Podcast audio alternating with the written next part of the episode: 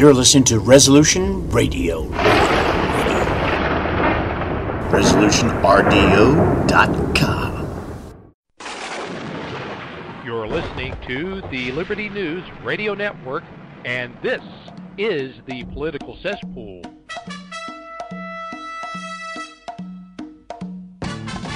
The Political Cesspool, known across the South and worldwide as the South's foremost populist conservative radio program. And here to guide you through the murky waters of the political cesspool is your host, James Edwards. Ladies and gentlemen, welcome to another live remote broadcast of TPC. This is my final trip of the year, the final show on the road, as it were. We are on the road again uh, in the rural South tonight at a meeting of the League of the South. Had the opportunity, the honor, really, to address uh, the league meeting today, gave a talk, and uh, over the next three hours, we are going to be bringing the other speakers who took to the podium, and we're going to be spending the majority of the show, if not, uh, well, really the entirety of it, on the situation in the Middle East. And you're going to hear from Dr. Michael Hill, who is the chief of the League of the South, as you know, a former college professor also author of two books on Celtic warfare. Dr. Kevin MacDonald uh, will be here as well. He, uh, we have spent the day together. Simon Roche, all the way from South Africa, will be back. He is in the United States and in my presence as I speak. And I can't wait to present that fine company to you. And uh, without ado, we'll get to the first. Uh, and the first two is listed Dr. Michael Hill, the founder of our feast this evening. Dr. Hill, it's great to be back with you. Great to be back with league members tonight. Uh, James, it's always great to be with you. And uh, one of the best speeches today was given by none other than James Edwards, the host of this great oh, show. Oh, I don't know about that. uh, that is, we, you put me in some tough company. All that was some. That was a, a, a fine a quartet of speakers to be sure. Oh, absolutely. And uh, yours truly, Michael Hill, Simon Roche, and uh, Kevin MacDonald. You'll be hearing from them all tonight as we break down current events and uh, headline news. I, I got to say, Michael, though, it just, it, I mean, I, I knew this, uh, of course, but I mean, I, imagine, ladies and gentlemen, if you can, if you can go back to your college years, imagine having Michael Hill or Kevin MacDonald as your professor. I mean, real students had that opportunity. They don't make colleges like that anymore. I don't think. No, I don't think Kevin or I either one would get away for a day or but a day or two for teaching now with the things that we would be teaching these students. But uh, hey, I bet the students would love it. I tell you what, uh, I bet they would. I bet a lot of them would, and that's what we're going to talk about. I mean. Let's let's talk about this very quickly. Well, first, Michael, uh, we're not going to give away the location. We are, but I'll tell you this: I had the opportunity to uh, to drive in this weekend. It was a most beautiful, really a magnificent drive through state highways across the South and seeing the leaves changing, autumn fully in the air. It reminds you, Michael, of course, uh, what we're fighting for when you go through these rural communities, and that's where we are tonight, and we had a great turnout today. Absolutely, we did. We're in a, a nice uh, rural community here that's beautiful this time of the year. Great people, uh, great hospitality. Uh, out in the country, in the rural areas and small towns, is where our people are and that's where we're going now. And uh, that's uh, where we are tonight. And uh, many of them showed uh, up today. None of them showed out, but they did show up. And uh, we had a good time of fellowship and camaraderie and exchange of ideas and, and planning for the future and planning for uh, future victories. So let's just go down exactly, I mean, what we accomplished today or what the, the goals of the league were today, of course, with this event. Well, we are started having these one day conferences back in, in July. And we want to do this because we want to give everybody in the league a chance to come to see see us speak and uh, do the fellowship thing and not have to spend a lot of money staying in a hotel for two or three nights. So we're going to be doing these all over the South, probably at least four a year. Uh, Little pop-up conferences, yeah, uh, pop-up, boutique conferences, yeah. if you will. It's not the big national conference model that the other organizations have but smaller, uh, very efficient, very well run, tight meetings. And uh, I don't think there was an empty chair by the end of the uh, afternoon today in the uh, in the conference hall, and it gives people a chance with the rising cost of everything, exactly. the cost of living, gas, travel, groceries, you name it, fast food. Uh, you can't hardly go anywhere uh, for a weekend for less than a thousand dollars. Certainly, you're not going to get it uh, for less than five hundred. So five hundred to a thousand dollars just to go. So you have more meetings, smaller meetings, without sacrificing the quality, without sacrificing the content, gives people, uh, more people in the end, a chance to come, and Well, it's cost effective. Well, that's true. That's And good leadership. Another another added bonus too, James, is the fact that at the at one national conference a year, we might get six, seven speeches on videotape.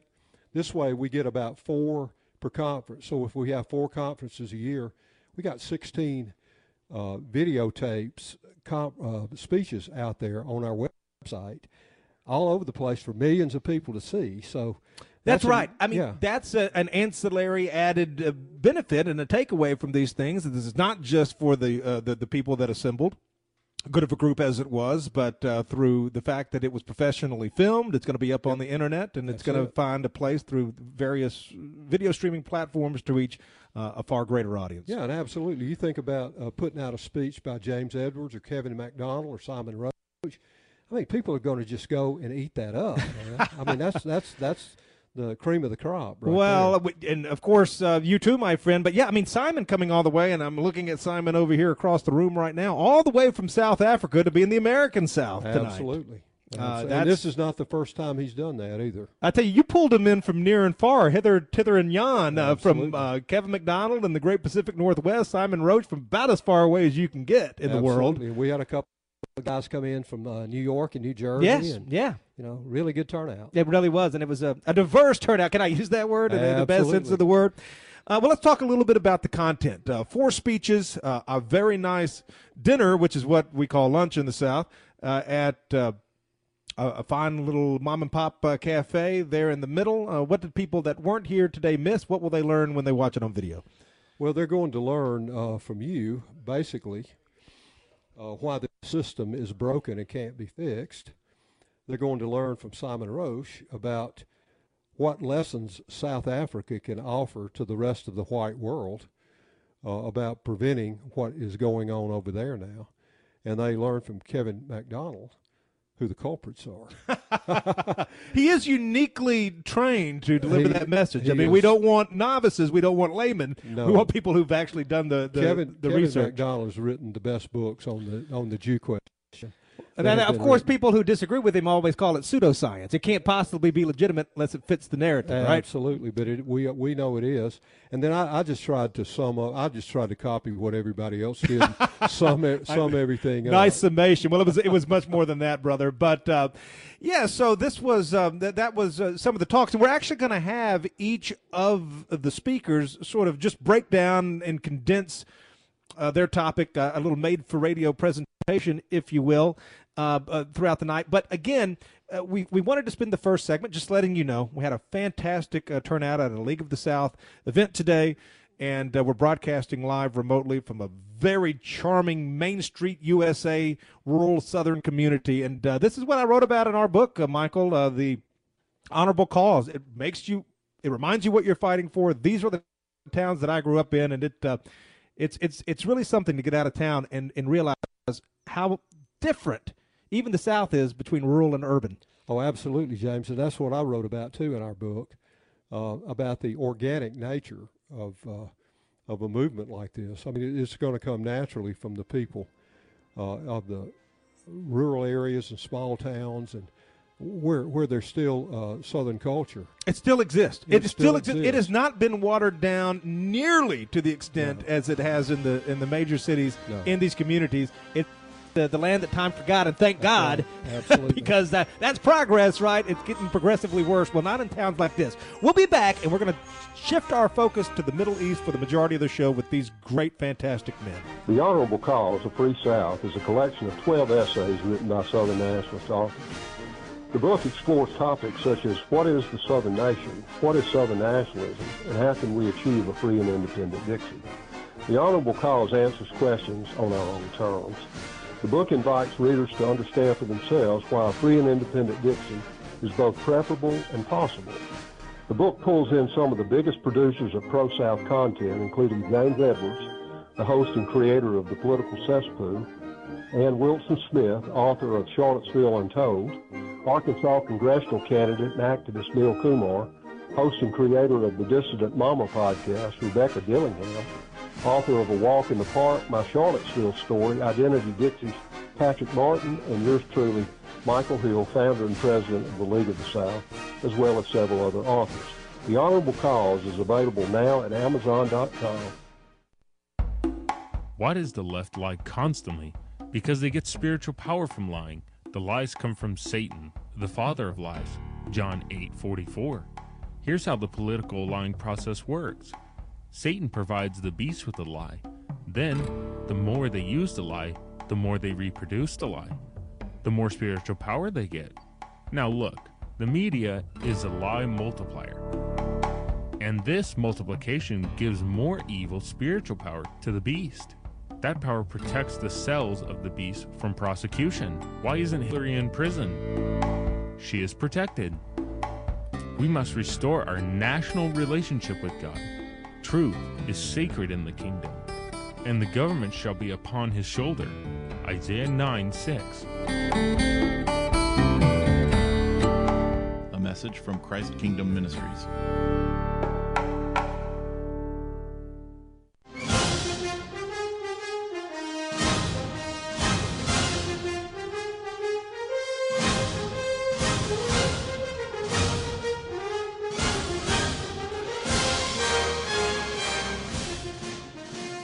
Welcome back, everybody. If uh, we can uh, give you a better trio than this, uh, maybe we can match it. We've got a lot of good guests uh, on our roster, but uh, we certainly can't top it. We can't exceed the level of quality we're bringing you tonight uh, when you hear from people like Michael Hill, Kevin MacDonald, Simon Roche, and others. now, this being a League of the South meeting, by the way, Michael, plug the website. How can people join? Surely there's nobody listening that's not a member, but if you are, we'll help you correct that mistake. Absolutely. Uh, we have a new website that's going up, uh, professionally done, www.leagueofthesouth.com, and you'll get to see that new website that's in progress. Leagueofthesouth.com. Please do join up. And uh, so you'd be thinking with this being League of the South event, it's all going to be a, a southern uh, oriented show.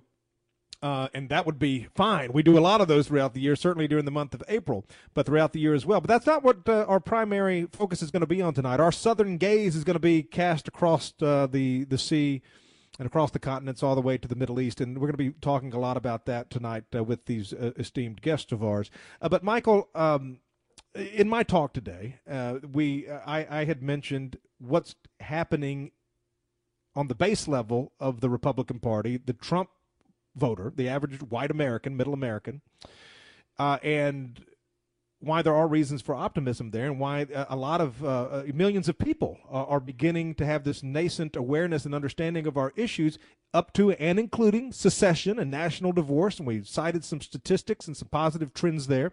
So that's all good news. And then you look at what's going on in the Republican Party vis a vis Israel and Gaza, and it couldn't be more disturbing. So putting those on a balance, where do we stand? Is it good? Is it bad? Is it somewhere in the middle? Where where are people standing tonight with regards to the present situation?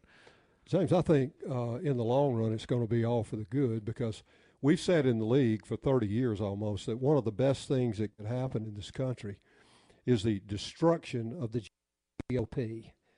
And you know, the the Republicans have have done a a good job sometime of talking on issues, but when it comes down to it, they do what they always do. They bail out on us and they support the elites. And the elite position is supporting Israel pretty much in anything it does. So you have these Republicans who who pose and preen that you know, oh, we're not going to support, uh, you know, foreign wars and Ukraine, Israel, yeah. whatever.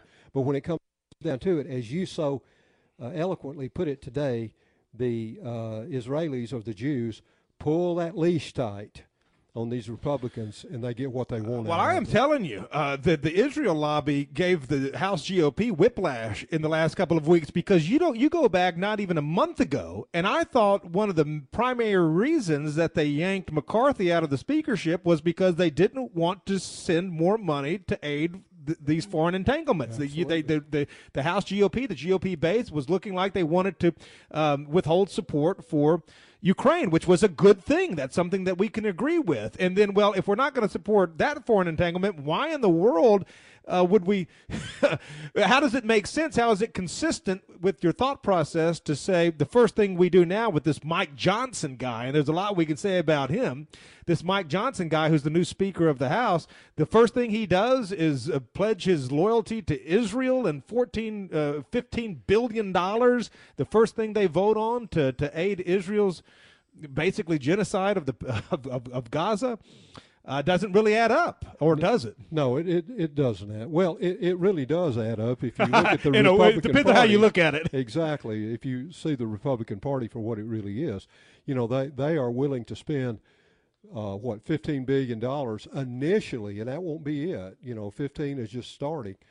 But I think what, what did Trump want? $5 billion for a wall on the southern border? So we, we're willing to give three times as much initially to Israel for a war that we don't know which direction Within a day, it, it took it took In a matter of hours of Mike Johnson being installed there before they pushed that through. Yeah, exactly. But we can't get a wall built for one third that amount. It's uh, a lot of a lot of ins and a lot of outs. As if anybody's ever seen the Big Lebowski, a lot of ins, a lot of outs. Absolutely. Uh, because the Democrats now, because this same lobby has uh, been uh, in favor of bombing the world, inviting the world, or just uh, by any means necessary, getting uh, non-whites, third world people into this country to change the demographic. That is the Great Replacement. It's not a theory; it's a fact. Uh, but now, it's sort of like uh, Frankenstein's monster, these people that they've imported don't share the same view about Israel as a lot of white evangelicals do. They don't have the guilt, and uh, they're not for it. And in this one instance, the Democrats are far and away superior to the Republicans. I I, I, I asked Sam Dixon. I said, who who would be would be better off with the Speaker of the House, Ilhan Omar or Mike uh, Johnson? Yeah, I, I'm, I'm not sure either one of them are going to do white people any good. But the, the situation One of in- them wouldn't send 15 billion to Israel. That's exactly right. But see, the the Democrats hate white people, and they you know they bring all the blacks and browns in as as immigrants, but the Republicans love Jews. So we are caught. we white folks are just caught in the middle of this. Well, a lot of white folks don't understand that though, because you've had this, uh, you know, dispensationalism and Christian Zionism, and that, that is a relatively new phenomenon. Yeah, I mean. I think people who who were born after me, they can only but look at the church or our faith and gag because they know it only is this. But I mean, that that that wasn't something that was. Um, that had infected the, the, the blood of Christianity up until, uh, you know, the last generation or two. I mean, the, the last 50, 60, 70 years. yeah, I, I think that's true. Post World War II, Right. Well, because I mean, because of course Israel wasn't even a state until then. Yeah, so you that's, exact- that's know, exactly right. But ever since 1948, this has been something that has infected the evangelical movement, and they see the the Jews and the modern state of Israel as the chosen of God. And until we get over that, we're never going to get this problem solved. Although, again, another interesting in and out is that Christianity has been so attacked and so ridiculed by our elites that, you know, of course, church membership uh, has dwindled. And I, I think it is it is true that dispensationalism and Christian Zionism is dying away with Pat Robertson and Jerry Falwell and uh, you know s- soon to be uh, John Hagee whenever he goes. Oh, I mean, God, it- let's, hope, let's hope so. but I mean, uh, so a lot of people aren't Christians, and but if you look at, and we cited this recently, if you look at the number of people supporting Israel, it's the the oldest demographic is right. is like 70 30 and the youngest demographic is like 30 70 i'm Right, just right. rough rough those are rough numbers. But the people of fighting age that would have to go fight Iran or fight in this regional or maybe even a world war on behalf of of Israel, because you're certainly not fighting for America's vital interest, they're checked out. Oh yeah. so I don't know how you're going to get those people to fight I, for I Iran. I don't think you're going to get them to fight uh, in in favor of Israel in any war like that. So uh, I, I- think the the Jews have really got themselves in a conundrum here because they've sponsored all of this uh, black and brown. Uh, and the blacks and browns are not beholden to them And like like not- whites they're- are. they're Well, not. like white Christians are. No, absolutely not. So they're being bitten by their own policy here. Yeah, so, but it's interesting. But it's It because really it's like is. it's it, you could use the Captain Ahab analogy here, and that is they they so want to kill Moby Dick, which is white Christians, that they may end up harming themselves as well. And look, I don't want anybody harmed. I don't have any problem saying this. I look at what they have done in this indiscriminate bombing campaign of Gaza. I've seen those kids the Arabs have never been a friend of, of white Christians either throughout the history of Europe. But I see this stuff, and if you have an ounce of humanity, your heart breaks to see these sights. Uh, I don't want it to happen to little Jewish kids either. This is just not our fight. This is it- not our fight. Yeah, bottom line, James, that's it. It's not America's fight, and we in the League of the South always like to stress it's not the South's fight. We don't want our Southern men and even women shedding any blood or spending any of our tax money on a fight that isn't ours. Well, this is it, Michael. I mean, there's always going to be some injustice in the world Of that you that you could find Of to go and involve yourself in if you're a busybody do-gooder. Absolutely. Uh, but I, I have to look after my family first. I can't solve the rest of the world's problems because I've got to I've got to safeguard. I got to I got to take care of my own. And people keep telling us though Israel's our greatest ally, our greatest ally. We got to stay with our greatest ally. They're our only ally. What have they done for us? Okay. What have they done for us? Okay, l- l- let me ask your audience out there just one thing, not two, not three, one thing that Israel has done for America since 1948, and I'm waiting. That is to our answer. benefit. They've done a lot. well, They've actually done a lot. Yeah, but- but done for benefit. done for us, Done- not not to us. You know, so That has been to our benefit. absolutely uh, nothing. I mean, what do they? What do we get in exchange for the foreign aid for you know this this fifteen billion dollars that they're trying to send them for the, the weaponry, the advanced system, you know, technology that they've got over there? What, we what, get, what are we, get, getting? We get pulled into their wars in the Middle East, And it's a good deal for them. And if I was them, I would probably do the same Absolutely. thing. We But, get we get spied on. Our technology gets sold to China. You know, this is what we get from Israel. But they keep saying it's our greatest ally, but it's unqualified. they never explain, you know, this is why they're our greatest ally. If you I- say something over and over and over again like that, some people has anybody ever tried to explain it though that you've heard in the mainstream No, media? We got the music playing. not. No. Well, we'll ponder that question. We'll ponder that question, and uh, we're going to bring Dr. Kevin MacDonald on. Michael Hill's going to take a quick break. Kevin MacDonald, Simon Roche later, and then we're going to have a roundtable with everybody before the show ends. We'll let these fantastic guests talk with each other on the air. Stay tuned. Pursuing liberty, using the Constitution as our guide. You're listening to Liberty News Radio.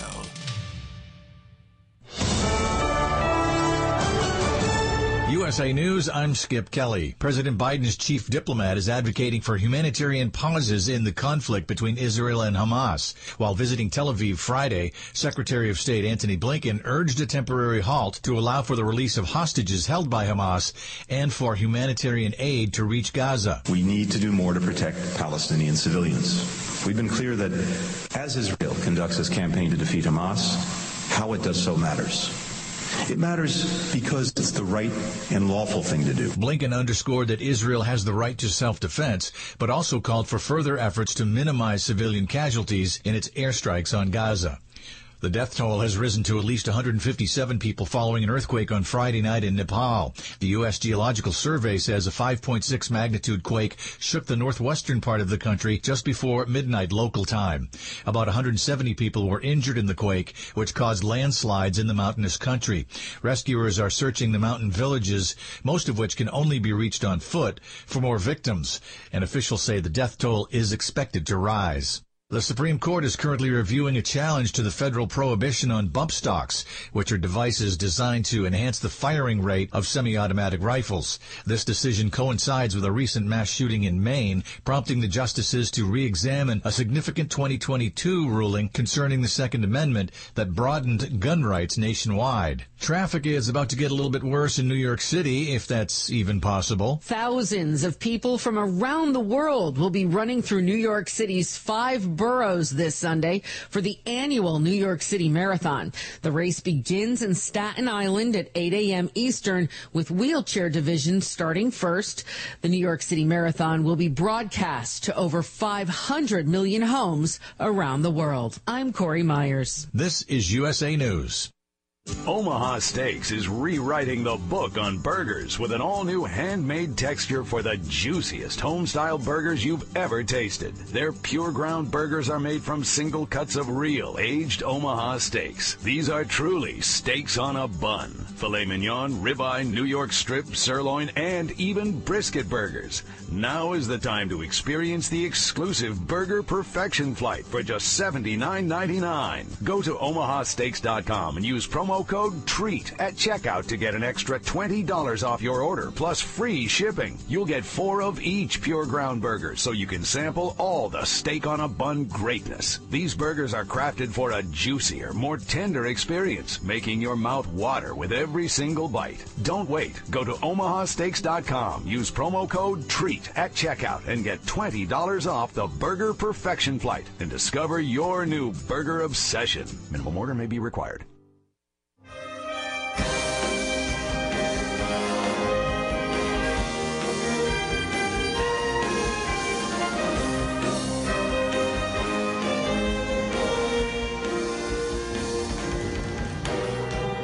Welcome back, everybody. From one distinguished gentleman and scholar to uh, the next, uh, from Dr. Hill uh, to Kevin MacDonald, we go. Now, I could introduce Kevin, I could give you his uh, CV, but you don't need that after all these years. I mean, Kevin, you are, as I always like to mention when we have one of the top three on, one of the top three most interviewed guests in the history of the radio program. So, surely everybody tuned in tonight knows you and and loves you as I do. So, uh, you know, Kevin, I think I've seen you more this year than I've seen most members of my family. it seems like every every It month does. we've seen we've run into each other Yeah. on the on the circuit. I hope that's a good sign. No, it's a very good thing. I've certainly Yeah. enjoyed it. We've Yeah. been uh, where have we been this year? We've been to Texas a couple of times. Couple times, and, uh, uh, had a lot of good times. Um, but uh, so uh, you gave a speech today, well received, and uh, I have heard a lot of your speeches, and this one was was animated. This I, I I can't say this one was good because they're all good, but I really enjoyed what you had to say today and the way uh, the treatment you gave it. So,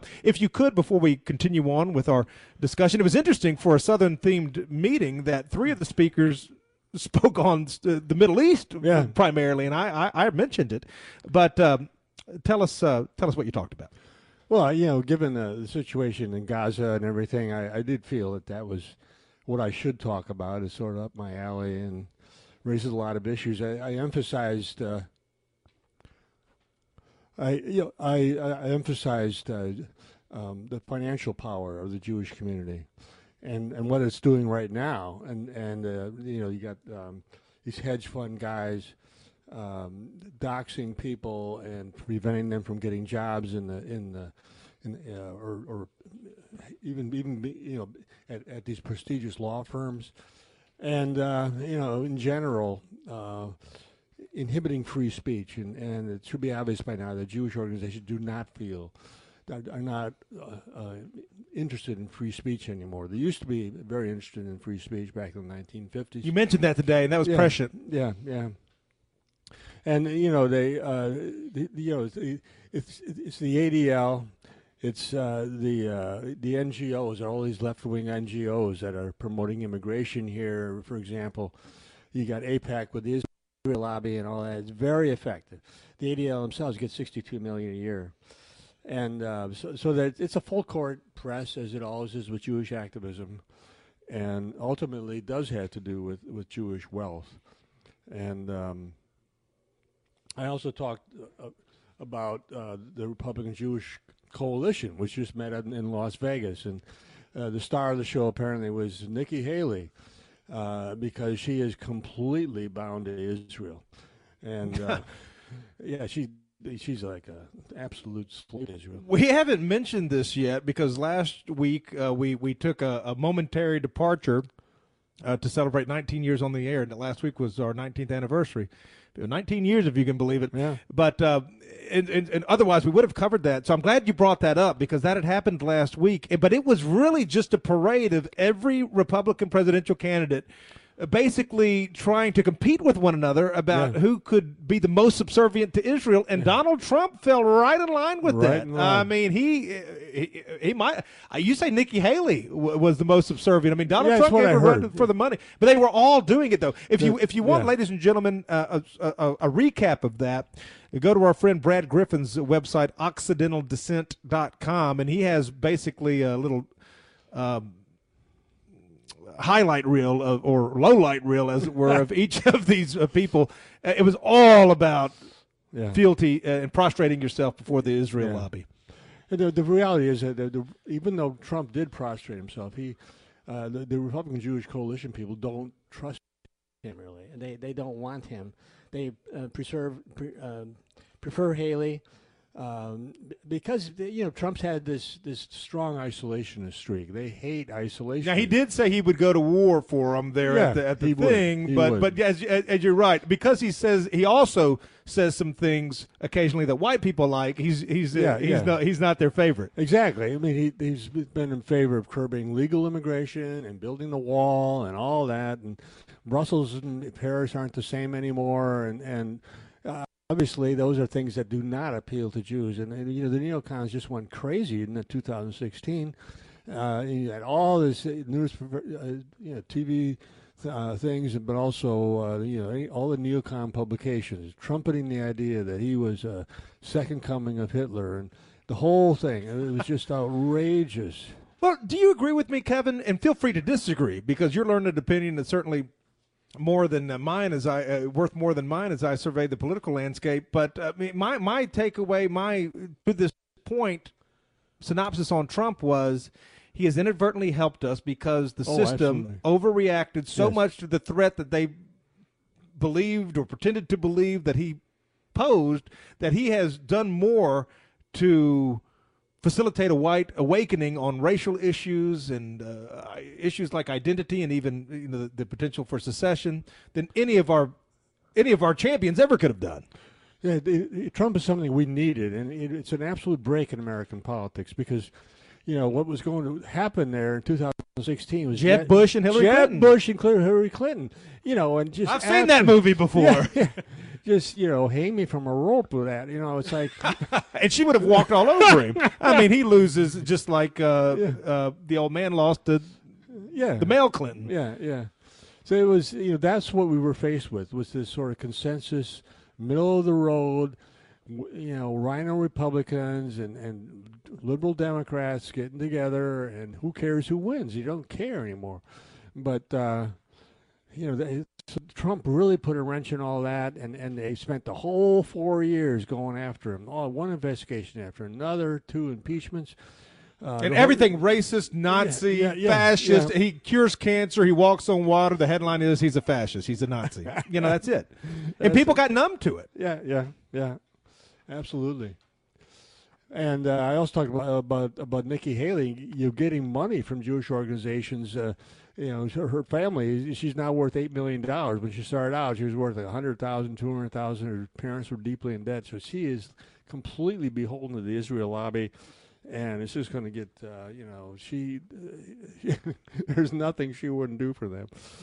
And uh, Well, I mean, the, AIPAC is the the biggest campaign contributor to just about everybody in Congress. It Yeah. seems so. I mean, I get I get it. I, I, there's certainly, I believe, it's been documented, and I correct me if I'm wrong. And if we're wrong, unlike the the establishment press, if I'm wrong about something, I'll come back next week and, and, and offer you a.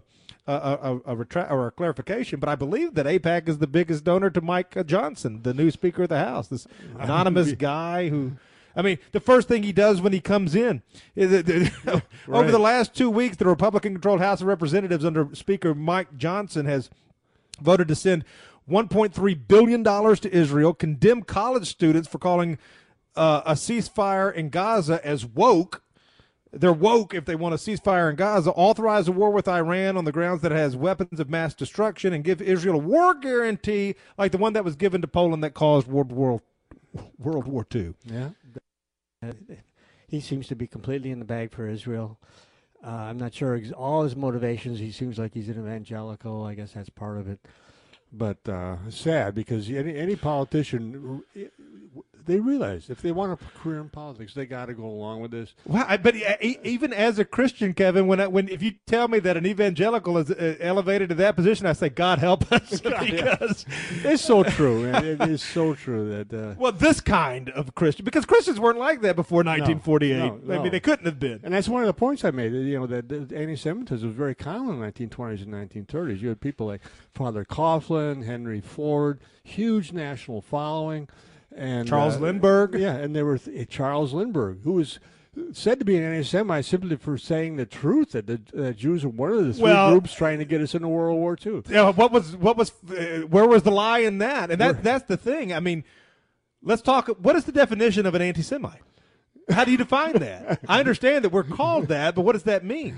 It, it, it means it's something that the Jews don't like. Essentially, uh, it's, it's really what it is. I mean, that, that it's something that contravenes what they see as their interests, and, and that's a simple uh, explanation, but it works every time. You know, they, they, they don't have any principles. So, But I, I guess people mean what people think it means is that you you have an irrational hatred for them just because Right. they're Jewish. You want to kill them. Yeah. You want to put them in a concentration camp just because they're Jewish. Uh, but it, but it couldn't possibly mean what it actually means is that you you have a legitimate disagreement with them. You You disagree can't- you with them. You can't, and and that that is the bottom line. I mean, I've been through this so many times on the faculty email list and various social media wars and everything, but it, it's like they're oblivious to it all. And even now, like I, was, I did talk about the faculty uh, email list I'm still on at the university. I'm retired for like nine years now. But uh, they- go at it now, and, and these Jews. They didn't do that. Did they do that ten years ago when you were still a tenured professor? They went after me. No, they went but- after you, but did they go I was the only one, and and uh, I, and uh, where now you got all these ethnic studies professors and some liberals who really understand that Israel is not the good guy here, and that American Jews are not the nice. People I want to. I want to continue this. Obviously, we're going to continue Yeah. this conversation, but I want to continue on this exact point when we come back about what's going on on college campuses and how you would view that as a former college professor at a very major university, California State University, Long Beach. Uh, we'll be right back with the good professor and my dear friend Kevin MacDonald. Right after this, stay tuned. We're- Hey there, TPC family. This is James Edwards, your host of the Political Cesspool. Folks, I want you to subscribe to the American Free Press, America's last real newspaper. Against all odds, AFP has and continues to publish a populist, independent print newspaper with an unparalleled track record. Founded by a dedicated group of experienced patriots, AFP pulls no punches and tackles the most controversial and pressing issues facing America from an America First perspective. I've worked with the American Free Press since even before the beginning of TPC. Now that's something. You can subscribe to the print edition by visiting AmericanFreePress.net today or simply pick up a handy digital edition subscription. However, you do it, subscribe to the American Free Press, America's last real newspaper, by visiting AmericanFreePress.net or by calling 188 699 News. AmericanFreePress.net. The spirit of the American West is alive and well in Range Magazine, the award winning quarterly devoted to the issues of the American West. Each issue contains informative articles, breathtaking imagery, as well as the culture of cowboy spirit today, and gift ideas, like this year's Buckaroo calendar. Order online from rangemagazine.com. Loving Liberty Network salutes the spirit of the American West at rangemagazine.com. This is a battle, a battle between truth and deceit, a battle between forces that would enslave this country in darkness, and between a media that wants to present you with the truth. We are being censored. America's news outlets no longer provide the truth. 90% of news outlets in the United States are controlled by six corporations. The mission of the Epoch Times is to chase the truth, to ground all statements in fact. TheEpochTimes.com.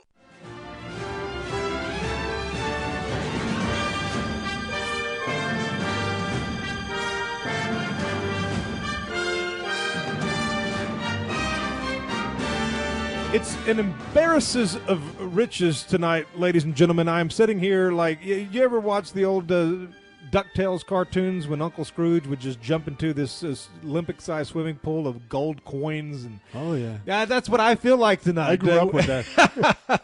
that's what I feel like Yeah. tonight when I'm with uh, when I have not just on the radio with me, but sitting. Uh, Inches from me, a, a foot away is Kevin MacDonald. Yeah, We're yeah, sitting yeah. here together, and Dr. Michael Hill earlier. You're going to hear from Simon Roche from South Africa, and then in the third hour, we're going to have a lot of fun because we're going to pair them up together. I'm going to step out, seat my mic, and let the our guests have a discussion amongst one another, and we'll just see where it goes. Uh, it's going to be fantastic. But um, anyway, uh, Kevin, back to uh, what we were talking about earlier. You were breaking down some of the topics of your talk today at the the meeting, and uh, I want to ask you to continue to do that. But before we do, as a former college professor, have you found it interesting that there is so much support on college campuses for the Palestinians, or, or, or at least you know that uh, protests and demonstrations that wouldn't benefit Jewish interests? Yeah, it, it is a little surprising, but at the same time, you know that it's become you know on the left you see so much more of this, and you know I, I think it's because you know obviously the um, the uh, obviously Israel is is uh, is oppressing the Palestinians, and and you got apartheid state over there. It's indefensible morally, and and uh, you just can't you can't uh, deny that. Well, how do you how do you reckon this? Uh, how do you reconcile this? I guess should be the question. Here we have the Democrats, who I don't think we have hardly any area of agreement with, for the most part, and then you have the Republicans, which on the base level we have you know certainly more. Uh, but on one of the most fundamental issues, one of the most important issues, maybe the most important issues, the Democrats are getting it right, and the Republicans couldn't be more wrong. How, how's that happening? Well, you got to realize that, first of all, it's not a majority of Democrats. I mean, uh, there's like 15, 15 or 16 uh, in the House. No, no. Well, I mean, as far as the vote on uh, w- the funding of Israel, I, have got the numbers here, uh, but it was almost every Republican voted for it, and almost every Democrat voted against it. Really? With, with, regards to the funding of Israel, yes. When was that? Jesus. That was here just this here. Uh, let me let me look. I, I don't want to be wrong now. Uh, but no, no, with regards to the funding of, of the of the fourteen point three billion, uh, I believe. Um, well, I'll look it up. Somebody send me an email. I'm here on the road, but I, I've got it here somewhere. I saw that in a note. I hope I didn't misread it. Uh, now, with regards to, you know supporting a resolution condemning anti-Semitism. That passed, you know, nine, uh, 396 to 23. Yeah. But I think the funding of uh, of, of, of the war that Mike Johnson w- wanted uh, didn't. But I'll, I'll, I'll, I actually have a picture. Uh, continue on, Doctor, and I'll, I'll I'll find that. Yeah, well, I think it's been very important for Jewish success, for Jewish power, to, to, to establish the image of the morally superior uh, group. They've always done that, and and uh, you know, you, you, talk about the ADL. It's always about tolerance and and we're the good guys and we're fighting uh, hate and and all that. But it, it's hard for them to really square the circle on this. I mean, it's been very clear that um, Israel's not the good guy here. And it's hard to defend what they have done to the Palestinians. I mean, the idea that Gaza is an open air prison, and all that. And I, I, noticed that, like I was talking about the faculty email, is when this comes up, now you've got ethnic studies professors, you've got um, other people from outside the university and faculty organizations and so on, they're condemning Israel. And when they do that, they always talk about the history, the context. They talk about, you know, what's going on in in uh, in uh, in Gaza with the open air prison idea, the oppression of the West Bank Palestinians, and all that and and it's uh, it, it's pretty clear okay. that yeah, they, okay. they they do not have the moral high ground here. All right, so our, our production assistant here just uh, gave me. I was looking for it. I took a screenshot of it, my friend, and I had it, uh, but he he's got it right here. This is from the Hill. Uh, so we'll take their word for it. Yeah. But that 12 Democrats, 12 out of all of the Democrats in Congress, joined the majority of House Republicans to vote in favor of the $14.3 billion aid package. That's what I thought I remembered. Hmm. It was almost all Republicans, and uh, but uh, all of the Democrats voted against it except for 12. Thank you. I'm very surprised at that. Well, that was just the war, the the, yeah. the, four, the, the 14.3 billion. Well, yeah. yeah, but I mean, I'm just, but but but there is you know that is that is a, a streak within the, the I mean, you know, Ilhan Omar, people like that. I mean, yeah, yeah I, I, get I it. You get it. That. You think it's it's sort of like just the squad, but on that, it was all but um, only uh, only twelve voted with the Republicans to fund that. Now, when it came down to this, and I've got this here too. This is, you know, probably what you're talking about. Par for the course. Politico uh, headline reads: House lawmakers approved a resolution condemning the support of terrorist organizations and anti-Semitism on college campuses on a 396 to 23 bipartisan vote. Well, that sounds good, but who's a terrorist? What what what is an anti-Semite? You know, right. I, I, don't understand. What are you talking?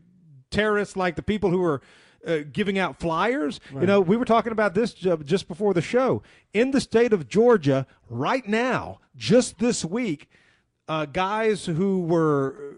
I don't know these guys. I don't know the organization. It's called the Goyim Defense League, but they are going. Uh, they have been, you know, going uh, door to door, leaving flyers and they're going to prison now for that. That now you can say I don't know what the content of the flyers were. Um, I don't know if it was tacky or what, but it doesn't matter. That is ironclad First Amendment. You can you can print a flyer and you can distribute a flyer.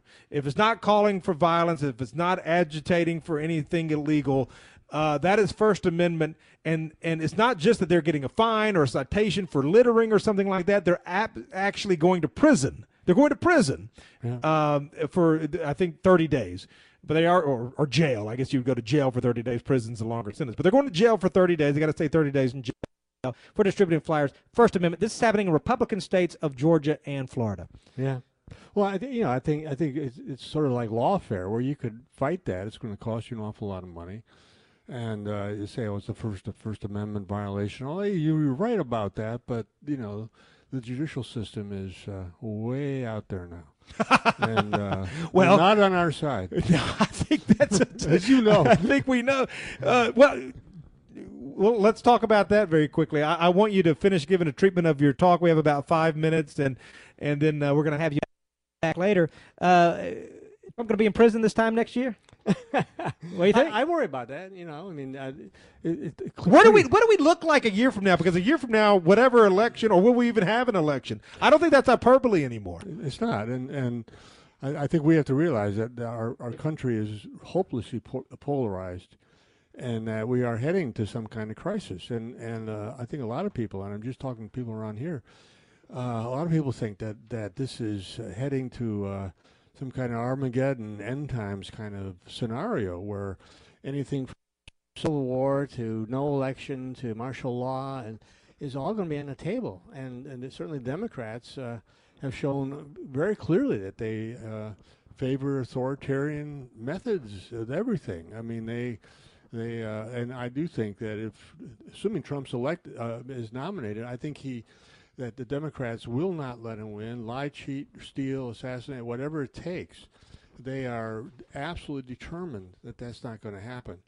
And um, so, yeah, we're headed to a crisis because half the country is going to think that's outrageous, and it is. But uh, How do you reconcile that? I mean, but this is I, I think what they're bake, uh, um, betting on, and it's a decent bet that the disaffected majority or, or the disaffected uh, conservative, the Trump voters, will just eat it and go back to work because that's what we've always done. We've always done that, but uh, I don't know. That was we'll see. They're they're going to be very very angry, and uh, I, I you know I, I just don't know, and I, I don't think that we can predict exactly what's going to happen. Trump himself saying that uh, there's no way he can get a fair trial in New York or Washington D.C. or Atlanta. Now, why, why can't he in those jurisdictions? Pretty obvious. Democrat jurisdictions, a lot of uh, non-white jurors and, and things are ju- the, judges are just completely on the left. So that that's what And happens. The one in D.C. is a Jamaican, I think, immigrant. That's A right. woman. That's right. It's going to be, you know, presiding over uh, a, a trial that could determine whether or not the most recently former president and the front runner for the current election is, is going to go to prison. And if he goes to prison, what kind of constitutional crisis is that if he wins? Which is going to be hard for him to win, but if he did, Yeah. and supposedly he's leading the polls right now. And they slap all these fine, these gag orders on him. He, he doesn't even have the talk about the First Amendment. He doesn't even have it. Well, that's right. And if, if the if the the front runner for the presidency and the and, and a former president uh-huh. can't get a fair trial, uh, what hope do we have? What, what hope do we have? what hope does the Goyim Defense League have? Well, they're going to prison. I don't guess they have any, but or jail. Excuse me. But anything else, Kevin? We're going to bring you back a little later on in the program. We got about two minutes left. Anything else from your speech? Any takeaways you'd like to share with the audience who couldn't enjoy it as we did? Well, you know, the, one of the big points is simply that, that Jews have been able to uh, establish this image of themselves as moral paragons, and it's very important in, in Western cultures. In Western cultures, Uh, we, we're not into kinship like other cultures, and we are unique in all the world. And and reputation is everything for us. We want to be good people. We want to have a good reputation in the community. But now the community standards are made by, by the media, which is dominated by, by these alien interests. Whereas back in the 1920s and 30s, it was not dominated by those interests. It was dominated by you know religious, patriotic groups and so on. Now it is not. It is uh, hopelessly uh, skewed towards you know the, the mainstream the attitudes of the mainstream Jewish community. That's the bottom line. You look at what the, the you know most Jews vote. Well, seventy percent of Jews vote uh, for Democrats. The ones who vote Republicans are basically RINOs. and and so uh, that's the, the ideas that, that that's the uh, moral message that we get. If you want a good reputation, you go along with it. And uh, if you don't, it's at your own peril. You will be Don't you know? You lose your, Don't you lose you your know? job, lose your family, everything. Well, that's why you're such a hero Yeah. to me and to so many people listening, Kevin. No, listen, you had the position, you had the thing that so many people spend a life trying to attain, but you served a higher calling. You served the truth, you served your community, you served your people. And I it was a price that. that. so few people are willing to pay, and that is why we love you. I appreciate it. Man.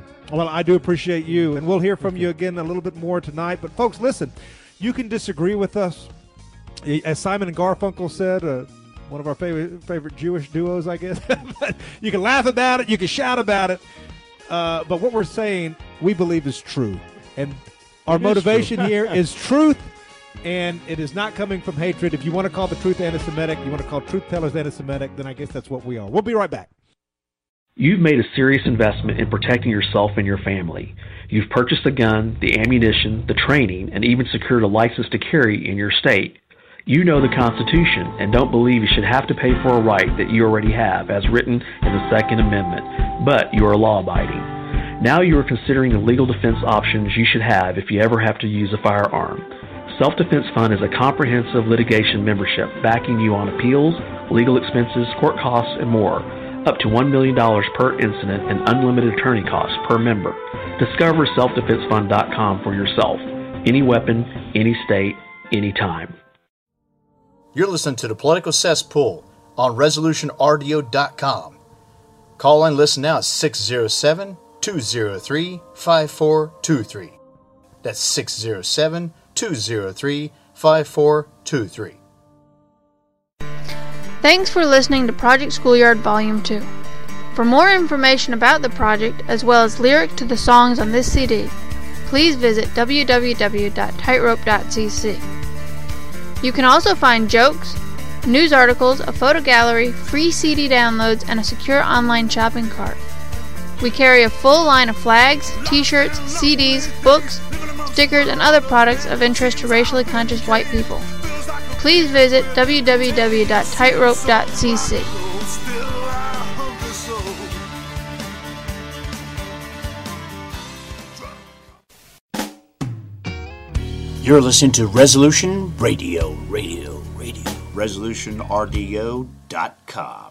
In ancient times, man roamed the earth in a constant state of hunting or being hunted. Introducing Caveman, where cutting edge science meets ancient super nutrients. Secure your bottle right now at InfoWarsStore.com. You're listening to the Liberty News Radio Network, and this is the Political Cesspool.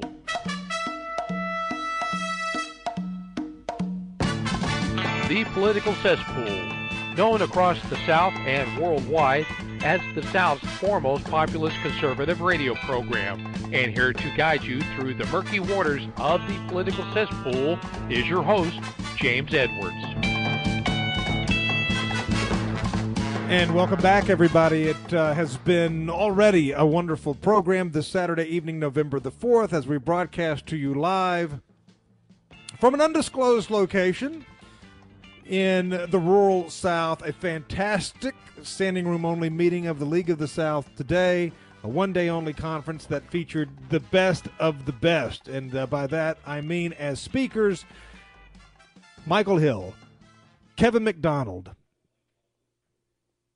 and Simon Roche, all the way from South Africa. He certainly won the award for most miles logged in order to be here. And then they went to the minor leagues and grabbed me to fill out the roster. But nevertheless, it uh, was a great day, and it is great to be back with my friend and brother and comrade from uh, across the world, Simon Roche, tonight. I am shaking his hand as we speak. We don't get the opportunity to see each other as much as I would like because of time and distance and circumstances, but we're here tonight, and I value that, and it's an honor. Simon, how are you?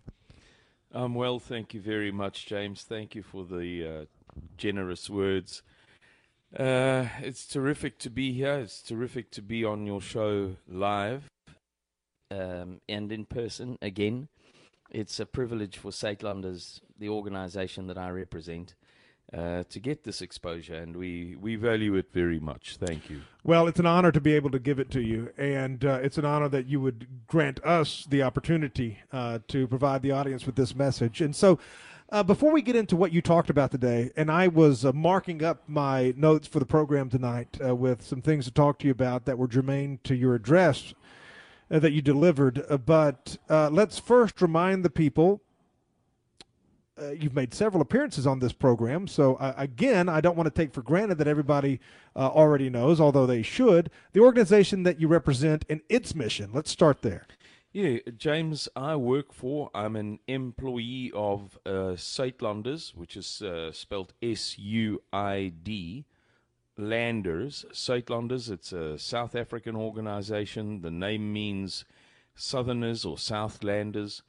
It was founded by a man, our our leader, uh, a man by the name of Gustav Müller, over 20 years ago and it was founded as a civil defense organization under international law to pre- prepare for a worst case scenario in South Africa. Uh, he perceived that the promises of the new South Africa Rainbow Nation at that time were fallacies, that they were paper thin, and that there was a strong likelihood that if they failed, or there was a strong likelihood that they would fail, and in failing, there was a probability that uh, they would rupture along racial lines. In other words, if the new South Africa, uh, uh, uh, new South Africa Rainbow Nation uh, uh, faces crisis, people are going to revert to their own. And we expect that as things are deteriorating so severely now in South Africa, people are going to revert to their own.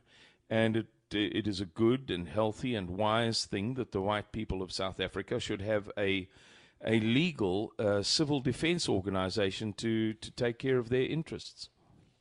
So, this is the mission, this is the goal. We have covered it many times on the program. Uh, we have been, we were talking about this earlier today, Simon, when we first uh, met. Um, well, I don't, that was a little more recent but when you first came on the program was about 2017 2017 2017 yes. and you drove 27,000 miles across uh, these well we can't call them United States if we're being honest but across these states here in America uh, 27,000 miles raising awareness about the plight and the dangers facing white South Africans in that uh, diverse rainbow nation that uh, the world helped provide. Uh, yeah, that's correct. Over, in 1994. Yeah, yeah. In 2017, beginning on the 3rd of March, uh, we spent six months here and we drove the length and the breadth of the USA, raising awareness, and many, many, many people hosted us all over the show. So uh, we we put in a lot of mileage, and um, it was a big, big job. Um, we came back in 2018. We were here in 2019. We spoke on your show.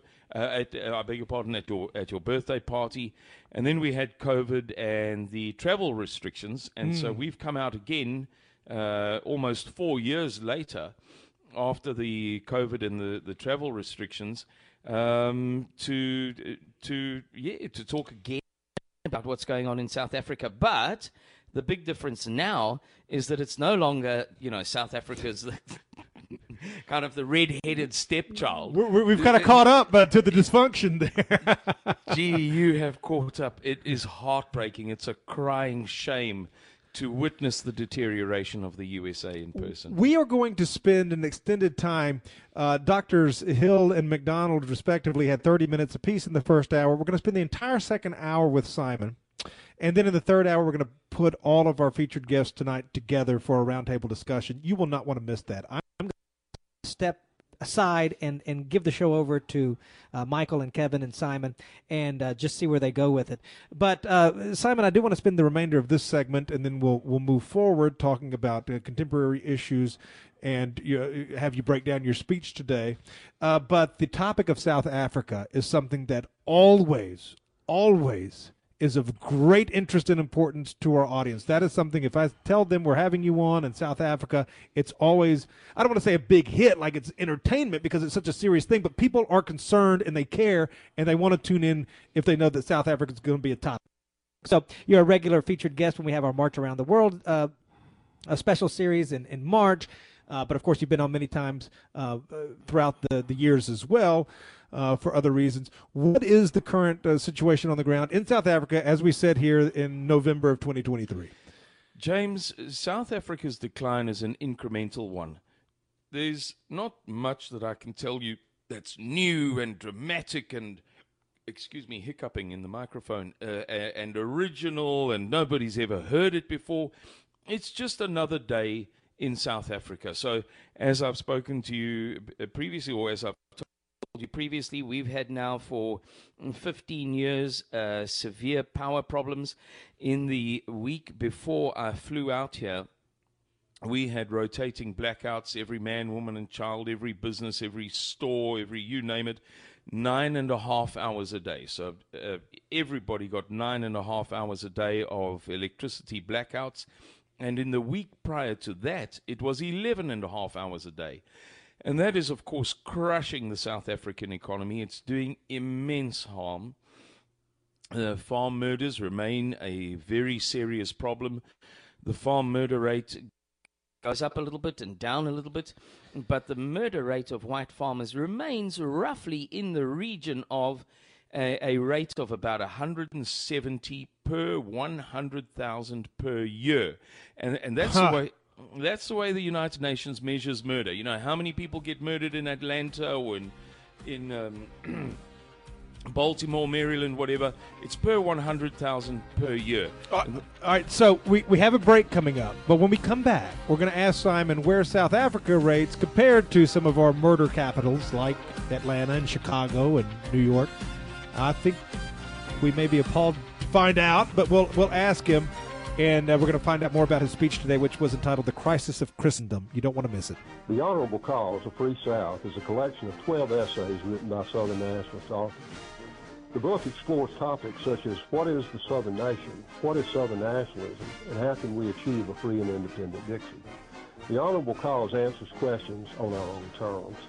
The book invites readers to understand for themselves why a free and independent Dixie is both preferable and possible the book pulls in some of the biggest producers of pro-South content, including James Edwards, the host and creator of The Political Cesspool, and Wilson Smith, author of Charlottesville Untold, Arkansas congressional candidate and activist Neil Kumar, host and creator of the Dissident Mama podcast, Rebecca Dillingham, author of A Walk in the Park, My Charlottesville Story, Identity Dixie's Patrick Martin, and yours truly, Michael Hill, founder and president of the League of the South, as well as several other authors. The Honorable Cause is available now at Amazon.com. Looking for an IT partner that truly understands your needs? Managed IT Services is the answer. We meet with you regularly to discuss your goals and form a tailored technology plan. Our customers have called us a trusted advisor who delivers. When it comes to IT, we do it all firewalls, cloud storage, server migration, and more. Say goodbye to long term contracts and hello to a team that earns your business month after month. Call 801 706 6980 now and let Managed IT Services transform your IT experience. Have you ever had great honey? No, I mean really good, all natural, raw honey? Well, now you can, thanks to localhoneyman.com. We can ship out our locally made honey all across the U.S. So don't worry, you won't miss out. Plus, Local Honeyman has so many different flavors like Utah Wildflower, High Desert Delight, Happy Valley, and Blackberry, just to name a few. So purchase your delicious raw honey today at localhoneyman.com.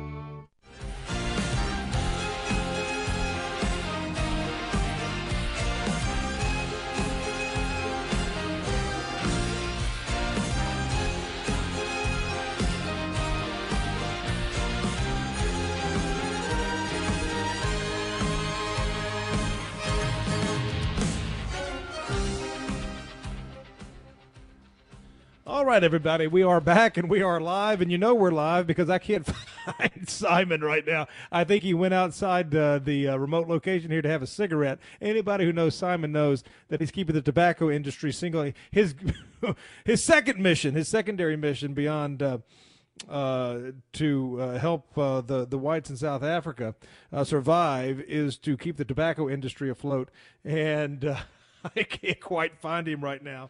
So uh, we will tread water until he uh, returns, and he, he should be here.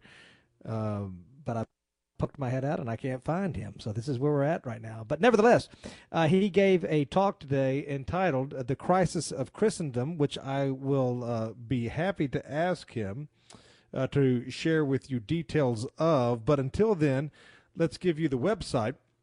The website for his organization uh, Suidlanders, and that is spelled S U I D L A N D E R S dot org. Uh, that's Suidlanders, but spell it this way S U I D L A N D E R S dot org if you want to be uh, part of the team and learn more uh, about uh, the situation in South Africa and uh, what Simon is working so diligently uh, to preserve and to protect. That is the white minority of South Africa. And he just rejoined us. Uh, Simon, you were telling us about the uh, how murder rates are how they're measured by the, Measured, the United that's- Nations. Yeah, well, to give you some sense of perspective, James, uh, the murder rate in the USA, as an average across the country, is about five per 100,000 people per year. That's It- nationwide. That's now, nationwide. obviously, in majority minority areas, it's going to be up. Some places it's going to be down, but five. That Yeah. seems very low compared to the number you just told me about South Africa. Yeah, in South Africa, the uh, murder rate is 39 per 100,000 per year. So it's a killing spree, you know.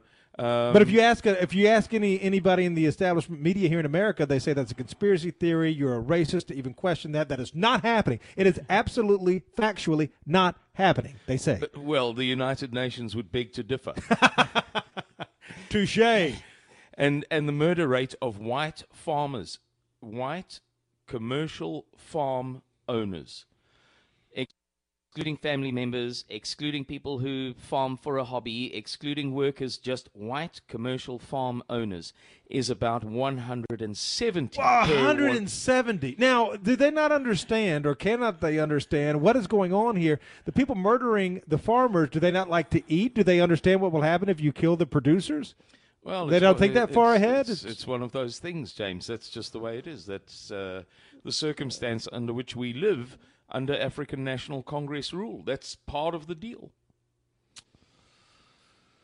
Okay. Well, so to, to give you some more perspective, if you if you take the worst U.S. cities murder rates. I, I looked All this right. up about three days ago. now, what, what what cities are we talking about? I, I would guess uh, uh, Chicago would be one. Yeah, I I don't remember all of the names out of my head, but if you took the worst cities in the USA and you took South Africa's average, that includes the better places, it includes the places with the uh, very little population, it includes the more law-abiding regions of the country. We would our rate of of 39 per 100,000 per year is higher than your seventh worst city. And it shouldn't be like that. Our whole country is worse than most of your very, very worst cities So, when it that- comes to so murder. So imagine, in other words, imagine one of the very worst cities in terms of murder rate, and that's your entire country. That's everywhere. You can't get away from it. exactly. Exactly. Who you going to believe, though, Simon? Uh, the media or your lying eyes? Exactly. That's one of the most beautiful expressions I've ever heard in my life, and I, I use it very often in South Africa. I, I learned it here in the South, um, from uh, friends of yours, actually. Yeah, That's one of our go-tos here on the uh, TPC. Uh, well, I mean, we laugh to keep from crying. It's a terrible thing. These are wonderful people. The history of South Africa, uh, what your people have gone through, uh, what you built, and what has been taken away, and what has crumbled uh, as and crumbled because of the efforts of ostensibly white governments uh, w- across the world. It's just a terrible, terrible tragedy, and it could be a harbinger of things to come, even here in America. And uh, again, to learn more about the situation in South Africa and to uh, support the efforts of, and, and again, just give us a, a 60 second uh, snapshot of what Suidlanders, the, the mission of Suidlanders is, so people will, Well, will we know. Constituted under international law. The the protocols additional to the Geneva Conventions. Most people won't understand what, what that means, but let it suffice to say that under international law, there is a provision for identifiable ethnic groups all across the world, whoever they may be. Uh, the the Jews of Hungary in 1943, uh, the the Croats of uh, Yugoslavia during the Yugoslavia breakup in the 1990s, uh, the Tutsis of Rwanda in 1994. Any identifiable ethnic group that perceives a threat to itself may prepare to safeguard its welfare in the event of such circumstances as civil war or nationwide anarchy, as the case may be. And, and our purpose is to do that. To This is a civil defense organization. It's not a radical militant organization. You're not seeking a violent overthrow of anything. You want to protect and you want to protect your people. Yeah, we want to protect. You know, be prepared prepared to protect your people. I- i- If if I mean, it, to to a lot of Americans, you would have thought that the day had already arrived. Uh, arrived, but in South Africa, uh, for the collapse of all things, you want to be prepared. Yeah, yeah, and, and we see it happening. We see it emerging, unfolding year by year. It gets worse and worse and worse, and sooner or later things are going to come to a head. Eh, Well, let me break it down in this way, ladies and gentlemen. If you want to help the people in South Africa who need help, you want to support that group of people, S U I D L A N D E R S dot org. S U I D L A N D E R S dot org. That is the organization for which Simon Roche is an international spokesman, and that is what brings him back to us on the program tonight. Uh, specifically and, and to this event generally, and uh, we're all the better for it. Now, that being said, and the situation in South being very briefly mentioned, uh, let's talk about, uh, let's give it a quick teaser about your, your talk today, Simon, and uh, the message you delivered to those here assembled. We got about two minutes, and then we'll spend the rest of the hour on this. Provocative title, The Crisis of Christendom. What message from South Africa did you bring along those lines? Well, what our leader, Mr. Gustav Muller, observes is that there is a commonality in all of the major events that are taking place in the world, and that is a singular threat to people in the West. Where was the COVID pandemic most intensely rammed down the throats of the people? Where were businesses closed down the most? Where were the clot shots f- forced the most upon people? Uh, where is LGBTQ being, again, rammed down the throats of children? It's not in New Delhi. It's not in Vietnam. It's not in Peru. It's in the West.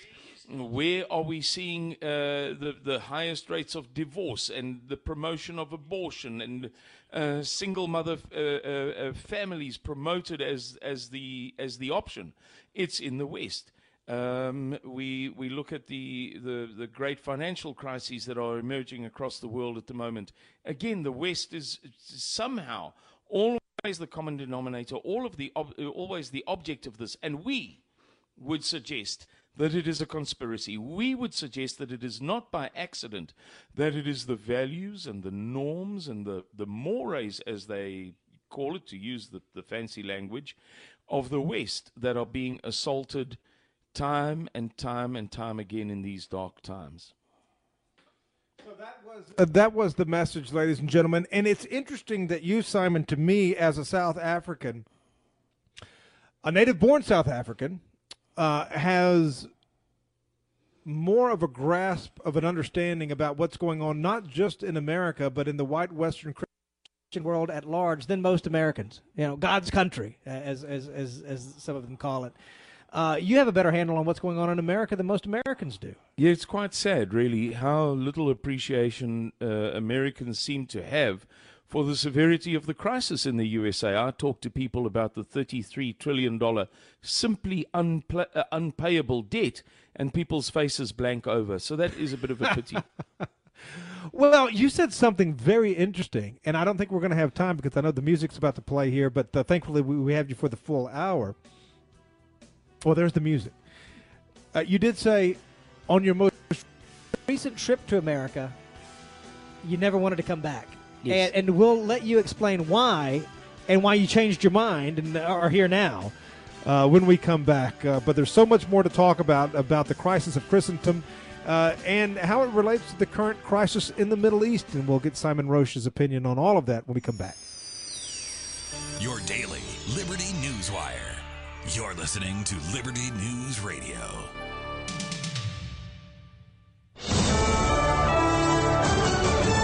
USA News, I'm Skip Kelly. Fighting between Israel and Hamas is in its 29th day. U.S. Secretary of State Antony Blinken returned to Israel Friday and urged for a pause in fighting to allow for the release of hostages. More than 10,000 people have been killed in the conflict so far. Meanwhile, more foreigners and injured civilians are expected to be able to leave Gaza by crossing the border into Egypt. The President and First Lady visited the site of the most recent mass shooting in the United States. President Biden is expressing his condolences for the victims of last month's mass shooting in Lewiston, Maine. Accompanied by the First Lady, he paid a visit to a memorial near the restaurant where the tragic incident occurred. This tragedy opens a painful, painful wounds all across the country.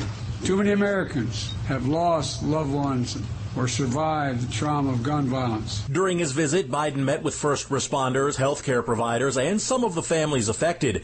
In the shooting incident inside a bowling alley and restaurant, a man took the lives of 18 people and injured 13 others. I'm John Schaefer. The death toll has risen to at least 157 people following an earthquake on Friday night in Nepal. The U.S. Geological Survey says a 5.6 magnitude quake shook the northwestern part of the country just before midnight local time. About 170 people were injured in the quake, which caused landslides in the mountainous country. Rescuers are searching the mountain villages, most of which can only be reached on foot, for more victims. And officials say the death toll is expected to rise. Daylight saving time concludes this weekend, requiring people to adjust their clocks. As we transition into fall, clocks across the United States will fall back, meaning they will be turned back one hour starting Sunday morning. It's worth noting that not everyone endorses this practice. In the past, the Senate passed the Sunshine Protection Act aimed at making daylight saving time permanent year round. Although there is congressional support for this, the House has not yet voted on the matter. I'm Dave Collins. This is USA News.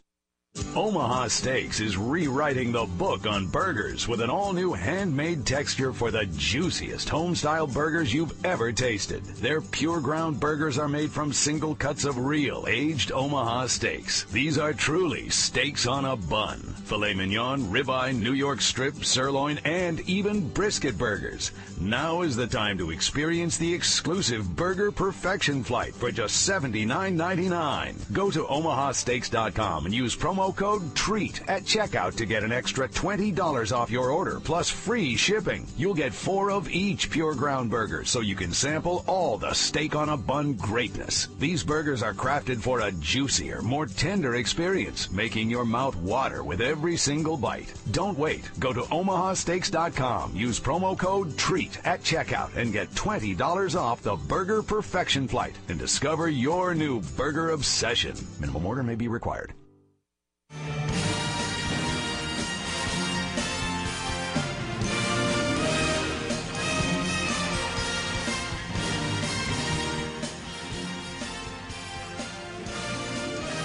Ladies and gentlemen, always, Always a privilege to have Simon Roche on uh, the radio here at TPC. Uh, uh, and I am uh, thankful uh, to be able to call Simon more than just a guest, but a friend, and uh, we've spent some time together. Uh, Simon although I wasn't there, and I regret th- th- that fact as it turned out. But Simon is a veteran of the Battle of Charlottesville as well, and he went up there with our friends Rich Hamblin and Bombardier Eddie and some others, and, and so we've known Simon a long time, and we've shared some scars with him, and uh, it's it's great to be not have him on the just have him on the radio tonight, but to to to to be here with him uh, in person and uh, talking about South Africa, talking about uh, what ails our people worldwide.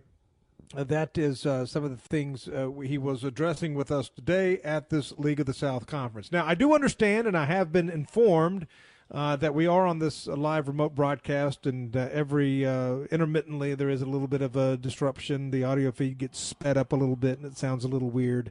Uh, we're doing the best we can uh, from this r- rural, very rural location, so hopefully it's still listenable, and you'll all st- still stay tuned in.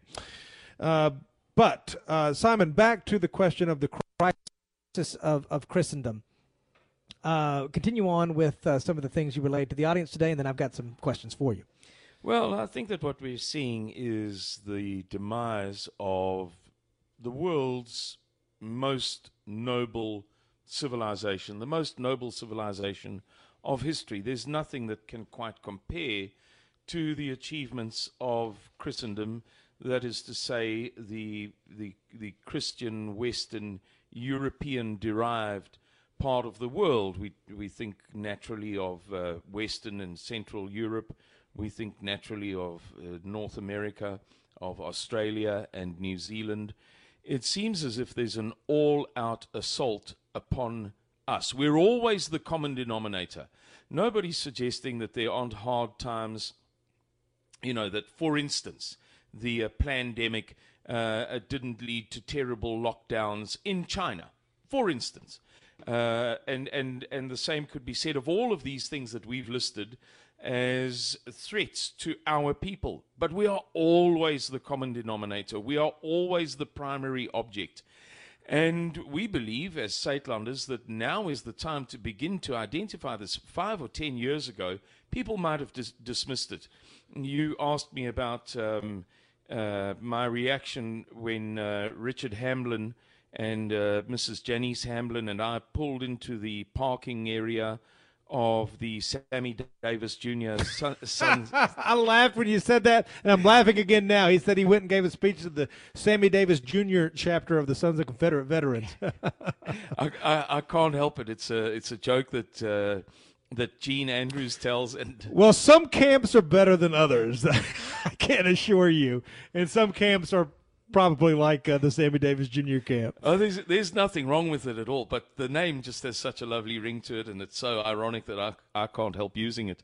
But as we we pulled in in 2019 into that that parking lot, there was a, a news report on. We were listening to the news, and it was of a a court decision that prevented a husband from interfering with his wife's um, uh, efforts uh, to resexualize one of their twin eight-year-old boys. this was in 2019. This is in 2019. Wow. And uh, it broke my heart in a thousand pieces. I, I can't recall offhand anything that has wounded me like that did. And I thought to myself, excuse my language, James, I thought, screw these people, screw this country. I never... You said it more strongly today, and I think how you put it today it was uh, really fitting.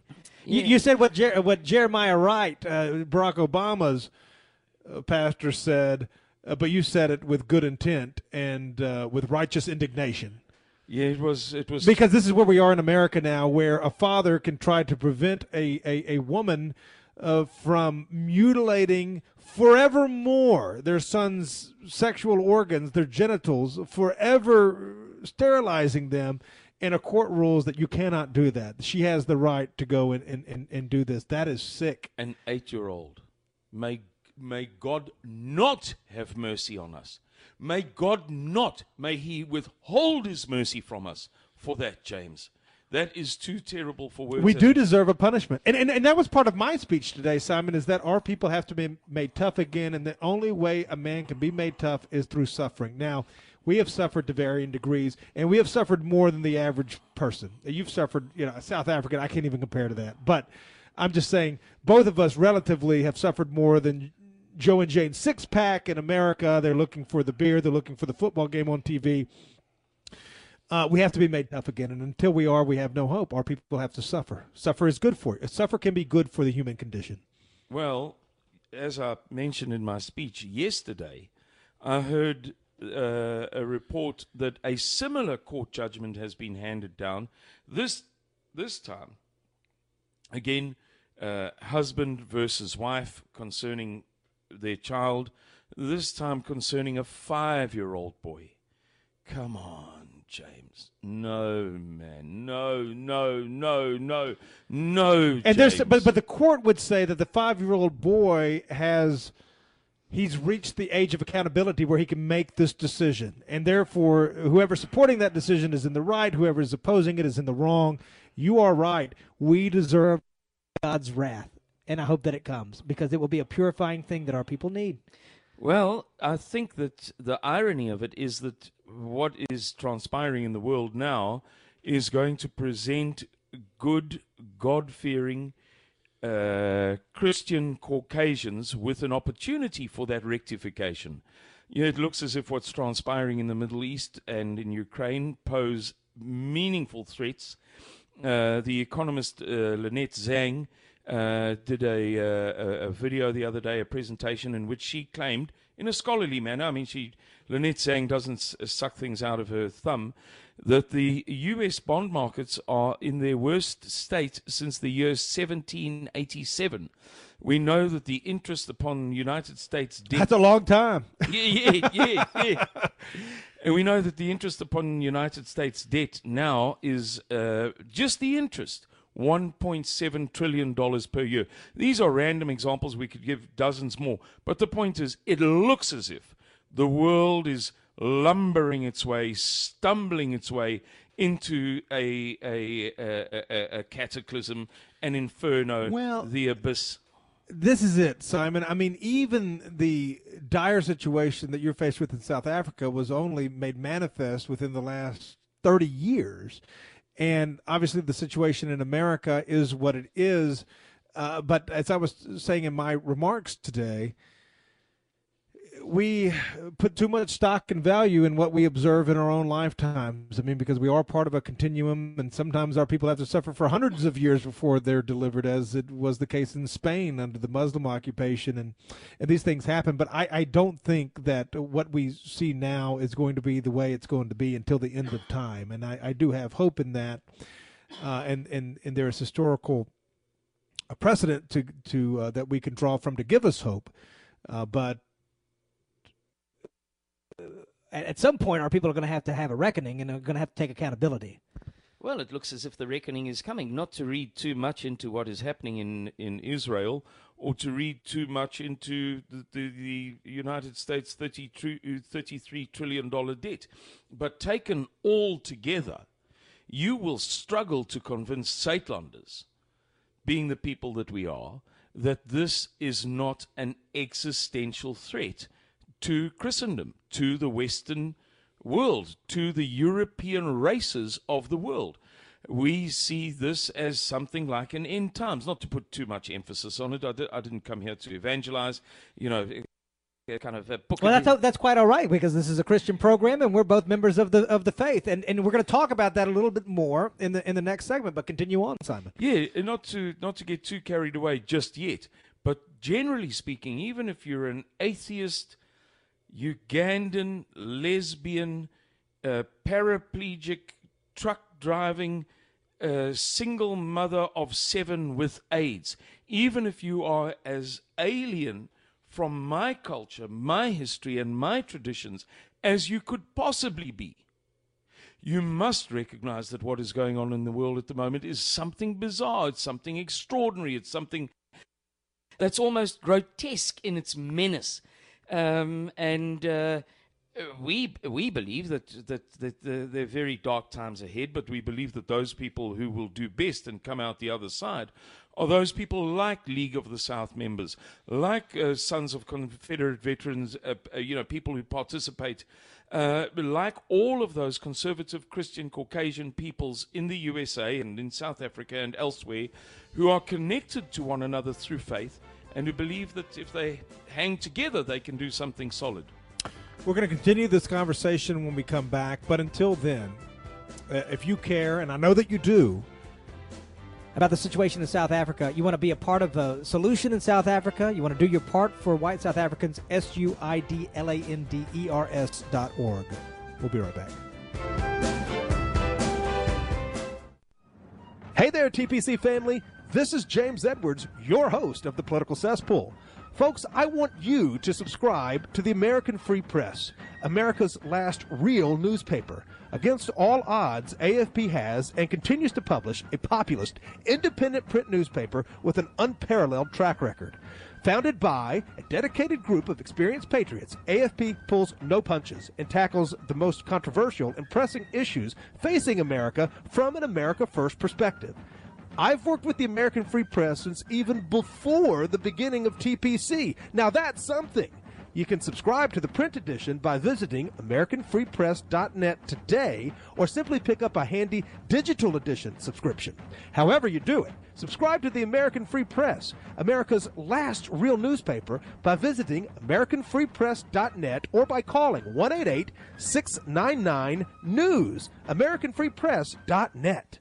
Matthew 24 24 teaches us that the church is deceived today. Deceived Christians call themselves Judeo Christians. Around 1900, Jews commissioned the Scofield Reference Bible, which transformed the Jews from Christian killers to the chosen people. Here's the truth America is in the Bible. Revelation 21. Our form of government came down from heaven. Verse 3. The many Christian ministers at the Constitutional Convention sought God's will. The God given rights in the Constitution were ordained by God. America is the new promised land for Christian Israel, and Christians are the true chosen people. True Israel is Christian. Listen to Jesus. Quote, My sheep follow me, unquote. And, quote, You do not believe because you are not my sheep, unquote. John 10, 25 through 27. The beast has transformed America into the woman mystery Babylon, Revelation chapter 17. For the complete Bible study, write to Christian Knuckles, P.O. Box 210813, Royal Palm Beach, Florida 33421.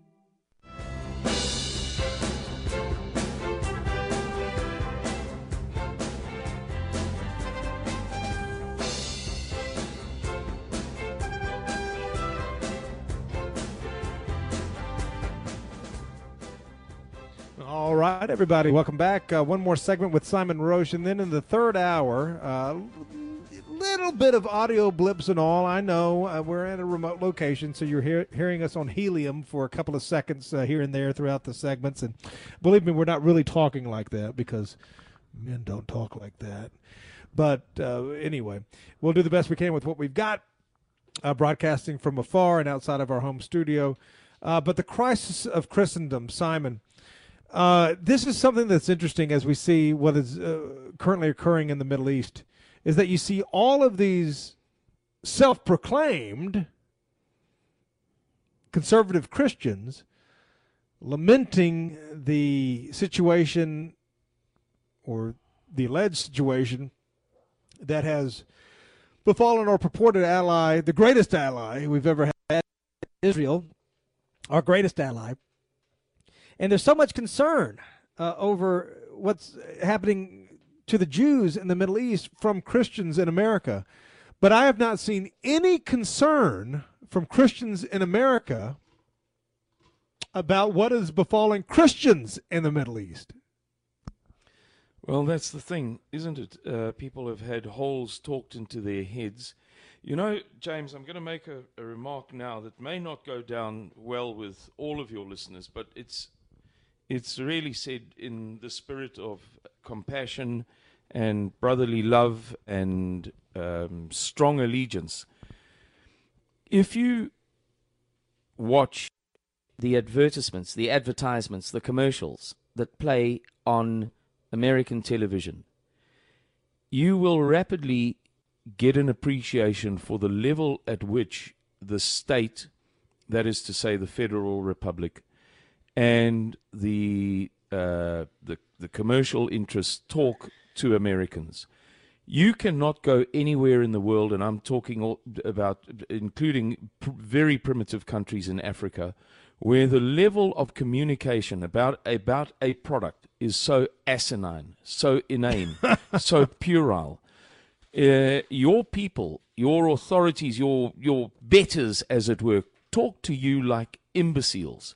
And uh, I'm very sorry to say, but that's a, a categorical fact if you go to some primitive republic in Africa, you'll discover that the television advertisements are primitive, that they're overly simplistic, that the, the production values are very, very low, but the tone in which they speak to the people is not the tone, it's, it, they don't speak to the people like they're mentally retarded, whereas it is the case here. And this is a reflection of the message that has been given to Americans about Israel and about the allegiance with Israel and so on for I don't know how many decades. Uh, Americans have been told that this state deserves all the love and the compassion and the support and the sponsorship and the subsidy in the whole world and that it can do absolutely no wrong in the face in the face of all evidence that is a that is a uh, almost almost cursed. Almost. That is a powerful statement, Simon. Against all evidence, against all evidence, it can do no wrong. Yeah, you know, uh, uh, I'll give you a for instance. Apartheid in South Africa fundamentally meant that you had to live in different places, that you couldn't school together, and that that was roughly it.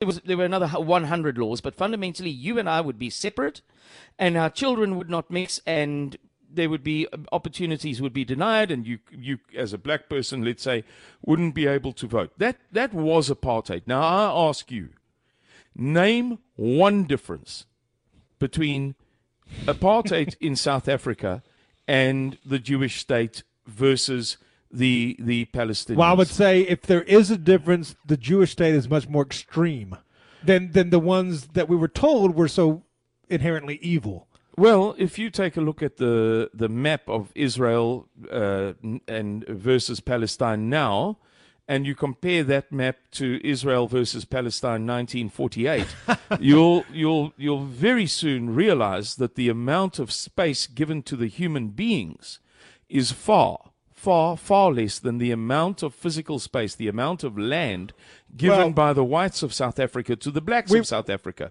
You can't compare it to this. Uh, I mean, uh, well, let's talk about the American South, you know, and how it was here. It all made sense because has life gotten better in South Africa for either side? Either no. side since 1994? No. Or either side better off now than they were in 1994? No, absolutely not. And it's the same here. And you know, in Israel, I mean, it's it's it's it's even more intense. It's even more intense So with with we. But Israel has a wonderful domestic policy. I wish we could copy the Israel domestic policy, and I wish you could too. It's a wonderful domestic policy. What's wrong with it? I mean, they have a secure border. Uh, they they have uh, segregation, but it's not bad when they do it. It's bad yeah. when you do it. It's yes. bad when we do it. Yes. But it's not bad when they do it. Yes. And likewise the the bombings you know indiscriminate bombing is always very very very very very very very very very bad unless Israel bombs indiscriminately. Indiscriminate bombing in Syria is bad. Indiscriminate uh, bombing in civil wars in South America is bad. Indiscriminate bombing in Africa is bad. Indiscriminate bombing in Ukraine is bad.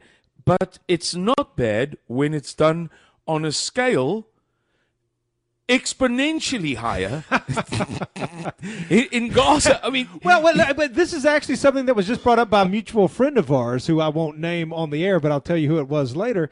And and she writes that it's it's not apartheid in Israel; it's just occupation because that nation, unlike the American South and unlike South Africa, didn't exist until recently, and it was entirely just taken, taken writ large. Yeah, absolutely. Absolutely. Today we're taking this. Thank you very much And and if you go whining to the United Nations Security Council about it, we'll pay off enough American senators to, to ensure to blunt you, to absolutely blunt you, to ensure that that gets nipped in the bud. Let me let me let me read this to you, Simon, if you don't mind. What a fast hour this has been, my brother. Uh, and uh, just wait to the third hour when we start to mix and match uh, the different guests that you've heard from tonight. Michael Hill, Kevin MacDonald, and Simon Roche together. It, it, it, may be an hour after even all these years that will never be forgotten. But Paul Craig Roberts, who's a friend of mine and uh, a guest on this program, he most recently appeared earlier this year. The former Secretary of the Treasury of the United States. He was in the Reagan administration, uh, but he is right on all, and I do mean all of the issues. And he wrote this about the situation we're talking about. And I think it especially is germane to your uh, title, uh, your speech topic today uh, about crisis in Christendom. Paul Craig Roberts writes Many Republicans, such as House Speaker Mike Johnson, are evangelicals who worship Israel more than God. I'm pausing for emphasis evangelicals who worship Israel more than God. Netanyahu and American evangelicals are invoking biblical prophecy to stir Israelis and Americans into theological insanity. Biden is discredited, and polls show that his public support is too low to permit his reelection. Trump was recently described by the Israeli newspaper Haaretz as, quote, the most pro Israel president in history, end quote. This leaves us with the question Will Putin and Biden's attempts to contain the conflict prevail, or will the Republican evangelical neoconservative Netanyahu effort to widen the conflict prevail? Time will tell. But I think the takeaway from that is these people, supposed Christians or professing Christians, fear Jews more than God. Yeah, they absolutely do. Uh, it's that age old thing, isn't it? What What is that guy's name, uh, James? God's boss? I don't know. St. Paul. You know the guy. Like, if there's ever a dispute between the Word of God and something more lenient uh, that St. Paul said, you always go with St. Paul. Isn't that the way I, it works? I, I, if you're a modern Christian, that's, you know, we don't like the rough stuff anymore. We don't want to That's know. That's right. That. Christians used to be harder than this. Christians used to be masculine, a masculine Christianity. Christianity now is associated with weak and effeminate behavior, like that's, this. That's that's absolutely like correct. Mike Johnson, and, and house. Yeah, and one thing that many people, I, I speak now of, of, of uh, our people in the USA, Australia, New Zealand, South Africa, Western Europe, Central Europe, it, it doesn't matter. But this is something that, that our people uh, don't seem to, to grasp. They don't seem to grasp how effeminate they've become, how pansy-eyed they've become, while their enemies have become stronger and stronger and stronger.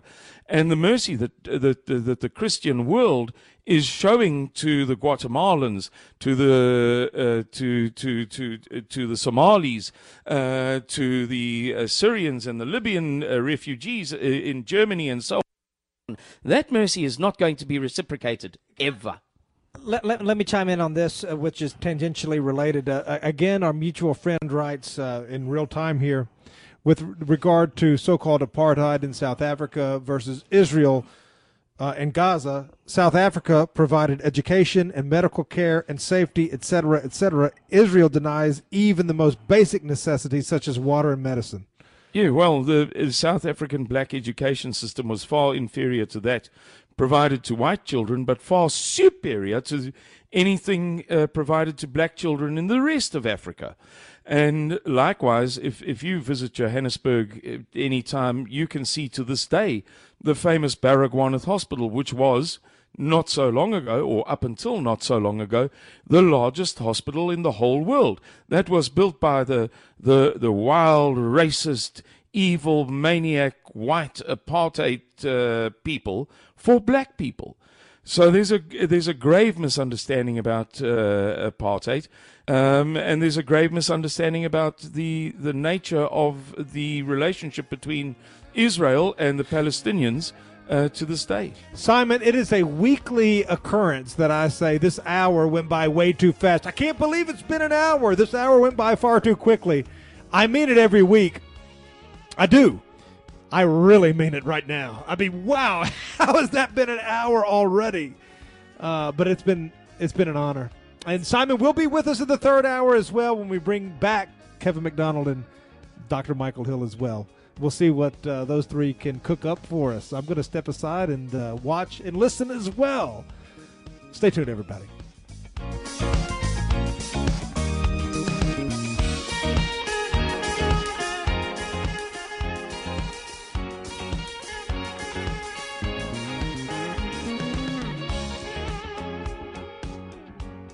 Are you prepared to bug out? Infidel Body Armor and an Army Ranger have produced a high-speed DVD and book to show you how to drive in combat, patrol, and how to survive in combat. Skills you'll need when it hits the fan. Go to drivendvd.com. Drivendvd.com. You're listening to the Political Cesspool on ResolutionRDO.com.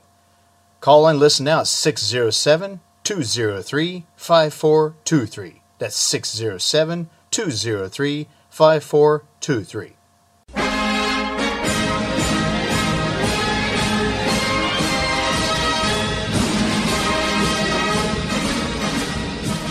Antelope Hill is proud to announce the release of a new translation, Leon Degrelle in Exile by Jose Luis Jerez Riesco.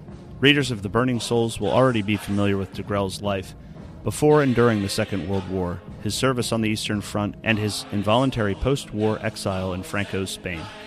This new work tells the story of his life in exile in detail, replete with first hand accounts from Spanish nationalists and friends of Degrelle. During his time in Spain, Degrelle did not wallow in sadness. Despite the atrocities inflicted upon him and his family by the victorious Allied powers, he stayed remarkably active in European nationalist politics and left a lasting impression on both his personal friends and those from around the European world who took inspiration from his tenacious idealism. Degrelle's enduring legacy in Spain is well deserved. Such a legacy also deserves to be spread to both sides of the Atlantic and beyond. Antelope Hill is proud to be the first to bring this unparalleled biography to the English reader. Get Leon Degrelle in exile today at antelopehillpublishing.com.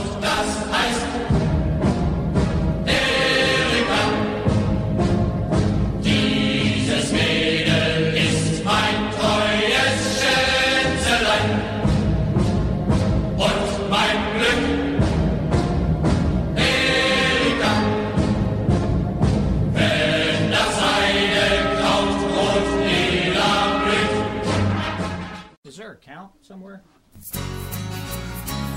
You're listening to Resolution Radio, Radio, Radio. ResolutionRDO.com. Listen, do you hear that sound? It started low, but it's getting progressively louder. Into a crescendo, even louder. Irresistible, ending in an ear splitting blast of mass disruption. That's the sound of America's economic and political systems crashing to the ground. But we have a plan. We will be ready to restore political sanity. We will be ready to answer the call of productive America. We will restore America's industrial base and put America back to work. We will shut down political correctness and restore decency and positive media to America. We will save our Constitution, our traditional way of life, our customs, and religion.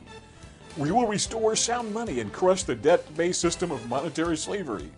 And we will end America's foreign misadventures. We are the American Freedom Party, and we have a plan. Learn more about us, the American Freedom. You're listening to the Liberty News Radio Network, and this is the Political Cesspool.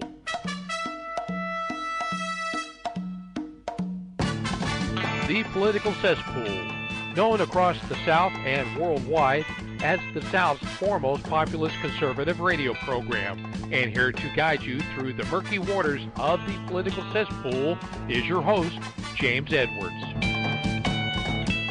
Even after all of these years, ladies and gentlemen, I uh, well, I still love every show. I love. I look forward to every Saturday night that we can spend together, no matter what the conditions, no matter what the circumstance. A regular show in the middle of the year, a holiday show, a Confederate History Month show, a March Around the World broadcast. I look forward to it all, but I would be disingenuous if I told you that nights like this don't give me a little bit extra pep in my step. When we can all be here together, uh, obviously it just adds a little bit more. I, I, I, cannot deny that. Being in the presence here, and now we are all in the same room. Uh, Michael Hill, Kevin MacDonald, Simon Roche. You've heard from all of them tonight already individually. Now you will hear from them in tandem. And what I'm going to do this hour is play a very minimal part in this hour, uh, existing just to sort of take us in and out of breaks and maybe just uh, throw a. Uh, a topic in for them to dissect, but uh, that that's going to be my contribution this hour. But it has been an honor to broadcast to you live from this uh, League of the South uh, event and uh, to present uh, the uh, other speakers that were there today. You've heard from uh, each of them, all three of them now. And uh, what we're going to be doing this final hour is teaming them up with one another. So you're going to hear now from both Kevin MacDonald and Michael Hill in conversation. But before we you know what? I think, uh, gentlemen, I would like to toss it to you right now just to have you uh, converse with one another. And then we're going to play that clip that I had uh, foreshadowed uh, in the next segment because we have just a we have about five or six minutes left this segment. We'll have about ten minutes in the next segment, and that'll give us time to uh, to, to go into that. I'm not going to tell you what I'm laughing about. Maybe on Eddie's show. but anyway, Michael Hill and Kevin MacDonald together now live. Gentlemen, where do we begin? I toss it entirely over to you, Michael. Well, uh, as I said today, uh, years ago when I read Kevin's, the first book I read of Kevin's, A People That Shall Dwell Alone, I never dreamed that I would even have a chance to, to know Kevin, much less be his compatriot and friend. But hey, here we are. It's a wonderful blessing. Um, I don't know. It's it's it's just great to have all these people together, uh, all these people that bring so much different to the table, so many different angles and approaches to the things that we need to discuss, getting the truth out there. So I feel like we had a good weekend of doing that. And certainly Kevin and, and Simon and yourself, James, really, really played a major role in doing that. We'll have these videos up. I was just talking to our editors uh, a few minutes ago before I came back to get on the show, and she said we would have our stuff edited and ready within a week to 10 days. So you'll be seeing these things soon. Can't wait. I'm not mic'd up though, so you and you and him talk together. What would you want to talk with him about? Oh man, I tell you what, when Kevin MacDonald is on, I've just stepped back and let him talk. I appreciate that, Mike. You've done a great job with your organization down here, and and uh, it's, re- it's really inspiring, you know, to come down here and, and listen to to you and other people uh, here because uh, you don't go to too many things like that, and it, it's great. And uh, God, we need uh, we need patriots uh, more than ever, and uh, I think things are going our way in a way, but we have such a long way to go, and I'm uh, very very uh, concerned. If I could borrow the mic from you just for a moment, I would I would offer this uh, to y'all as, as, as like the uh, uh, hockey official dropping the puck uh, during a face-off. Except y'all are both on the same team here. Uh, Joe Biden, uh, according to their numbers, and it's probably much more than this if you count getaways and people that they aren't counting, but 8 million uh, illegal aliens have uh, streamed over the border since Biden's inauguration, according to their numbers. That is equivalent to the collective population of nine U.S. states Maine, Montana, Rhode Island, Delaware, South Dakota, North Dakota, Alaska, Vermont, Wyoming in three years. I mean, the population of Wyoming alone, which has two senators, is is about half of metropolitan Shelby County, which is the greater Memphis area, which is by no means one of our biggest cities. Biden in three years has swamped nine states collectively. Uh, take it from there, gentlemen. Well, and the, the thing I think you need to pay attention to about this, James, is the fact that normally when you have a refugee population coming into a country, it's men, women, children, you know, old, young. What we've seen coming across the border largely are military age brown and black people who are coming in here, and you can't tell me that that is not a coordinated effort on somebody's part to do this. And my question is, where do the arms come from, and when do they take them up against us? Well, I do think that is exactly what is going on, and yet if you talk about the Great Replacement, uh, they, they call it anti-Semitic, uh, racist, and everything else, and go absolutely crazy because they know it's true, but they have to keep repeating this lie over and over again. Yeah, I, I think that's true. Uh, I mean, it's it's beyond a shadow of a doubt now that that the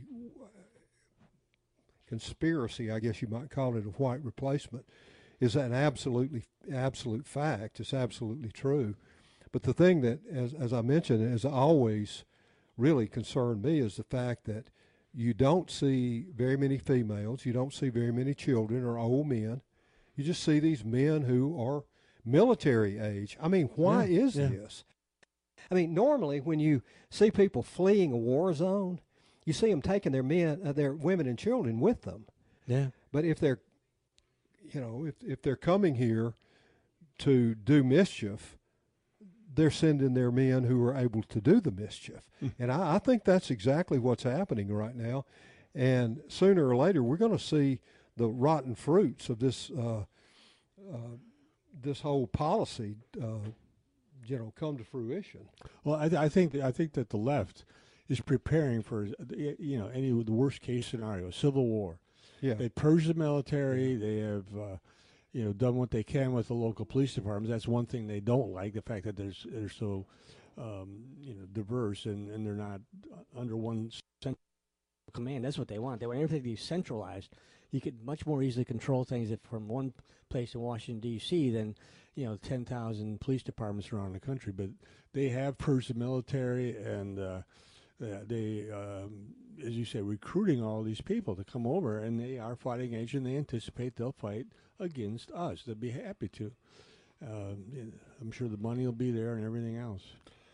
Well, absolutely, and uh, you know when you consider the fact that you've got military age men coming over like this, um, I mean that that's almost inevitable that that it's going to happen, that there's going to be some kind of uh, event that sparks Yeah.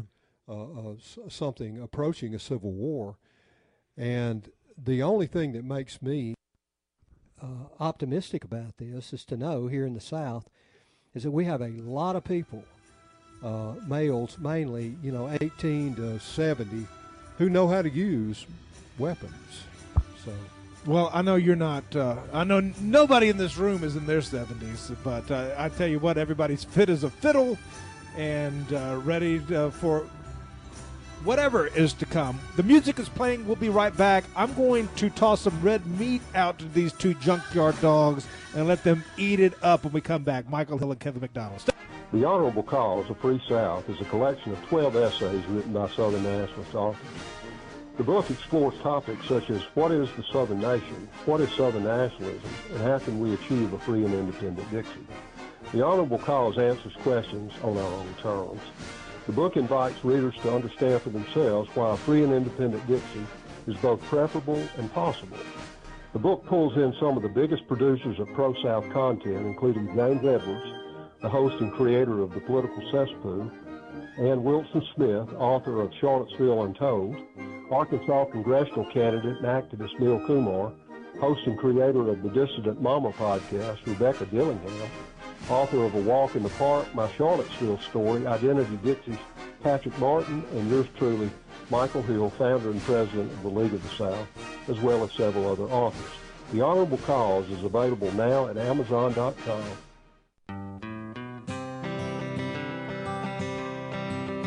Why does the left lie constantly? Because they get spiritual power from lying. The lies come from Satan, the father of lies. John 8:44. Here's how the political lying process works. Satan provides the beast with a lie. Then the more they use the lie, the more spiritual power they get. Look, the media is a lie multiplier, and this multiplication gives more evil spiritual power to the beast, and that can overwhelm and even deceive the body of Christ, especially when the body is being disobedient to the head. The churches today are incorporated, so they're subordinate to human government. They obey the beast and do nothing to restore our national relationship with God. And the government shall be on his shoulders, Isaiah 9 6. That verse is not for the present day church. Rather, it is for the end time church, the body of the line of Judah. A message from Christ Kingdom Ministries.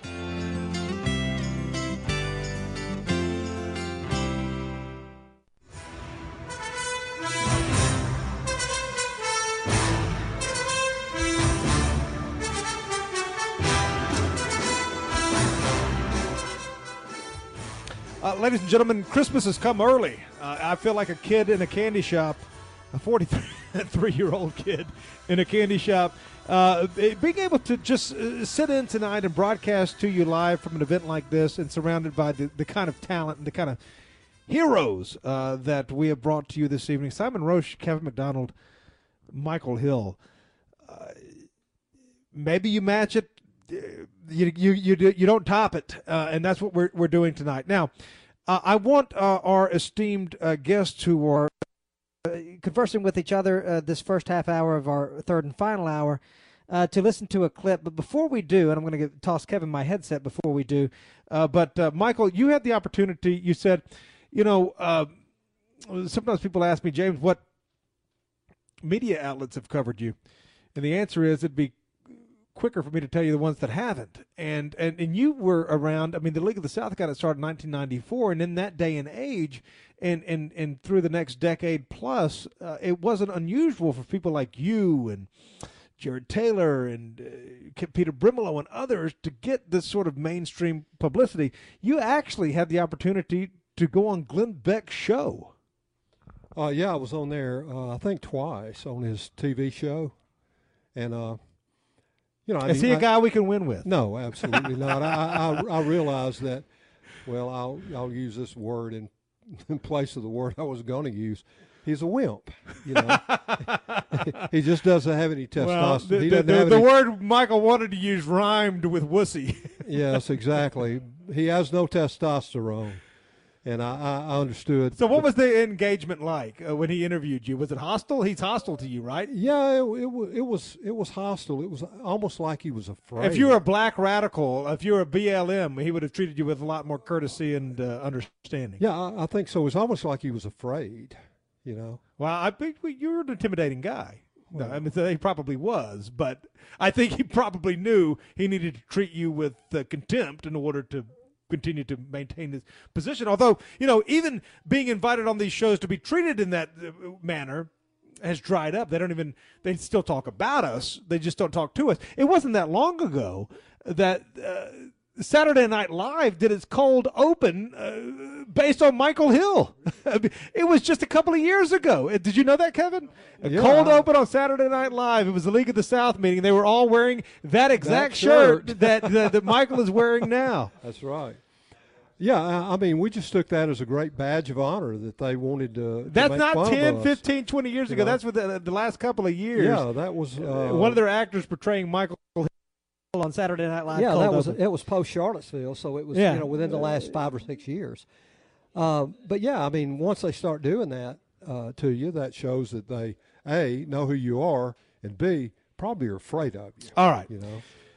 Uh, so uh, that being said, uh, Glenn Beck, uh, and I use him as an example of what not to be. If you consider yourself as a conservative, this is the example of what you are not supposed to be. I'm going to toss the headset back to Kevin MacDonald now, and um, if you could, uh, uh, Mr. and Mrs. Producer, let's pl- let's play that Glenn Beck uh, clip in three seconds. Let's give Kevin enough time to get his headset on, and uh, in three, two, one, we'll listen to it and let them respond. Let's play it now.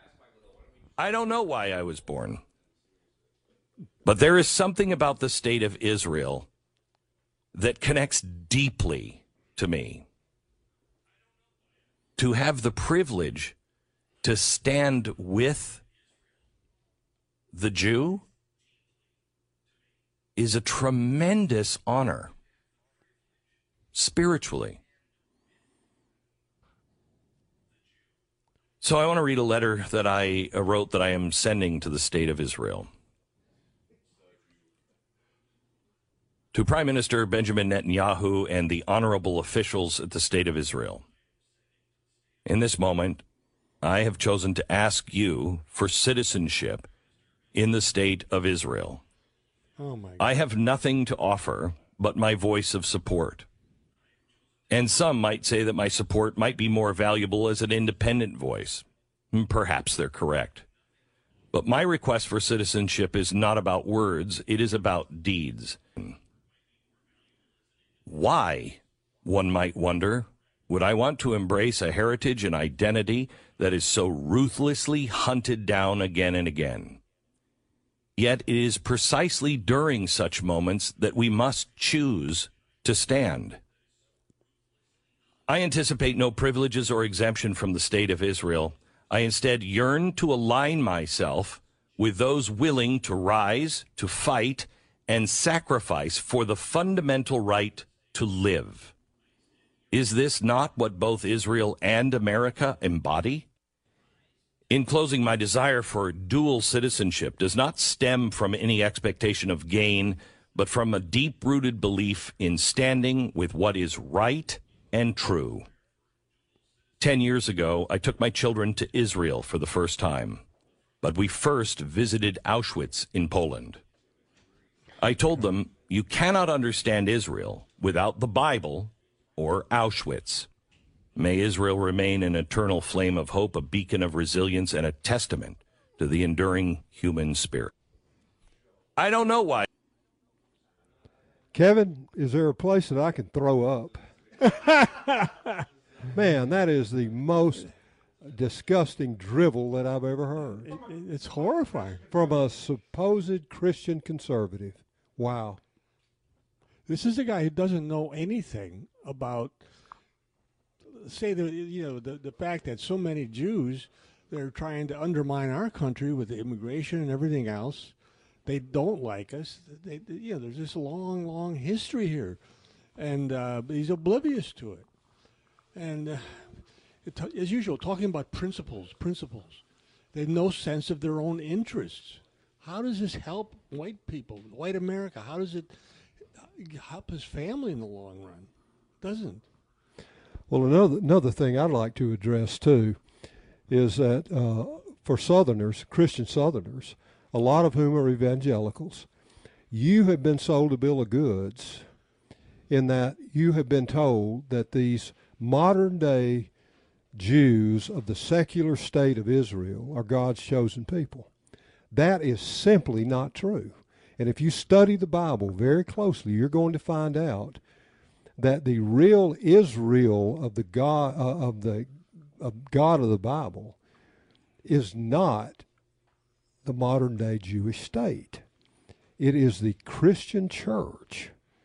And to give that distinction of God's chosen people to these people who literally killed our Lord and Savior and have persecuted the Christian church for 2,000 years and have driven it out of the marketplace, public marketplace of ideas, is ridiculous. Absolutely ridiculous.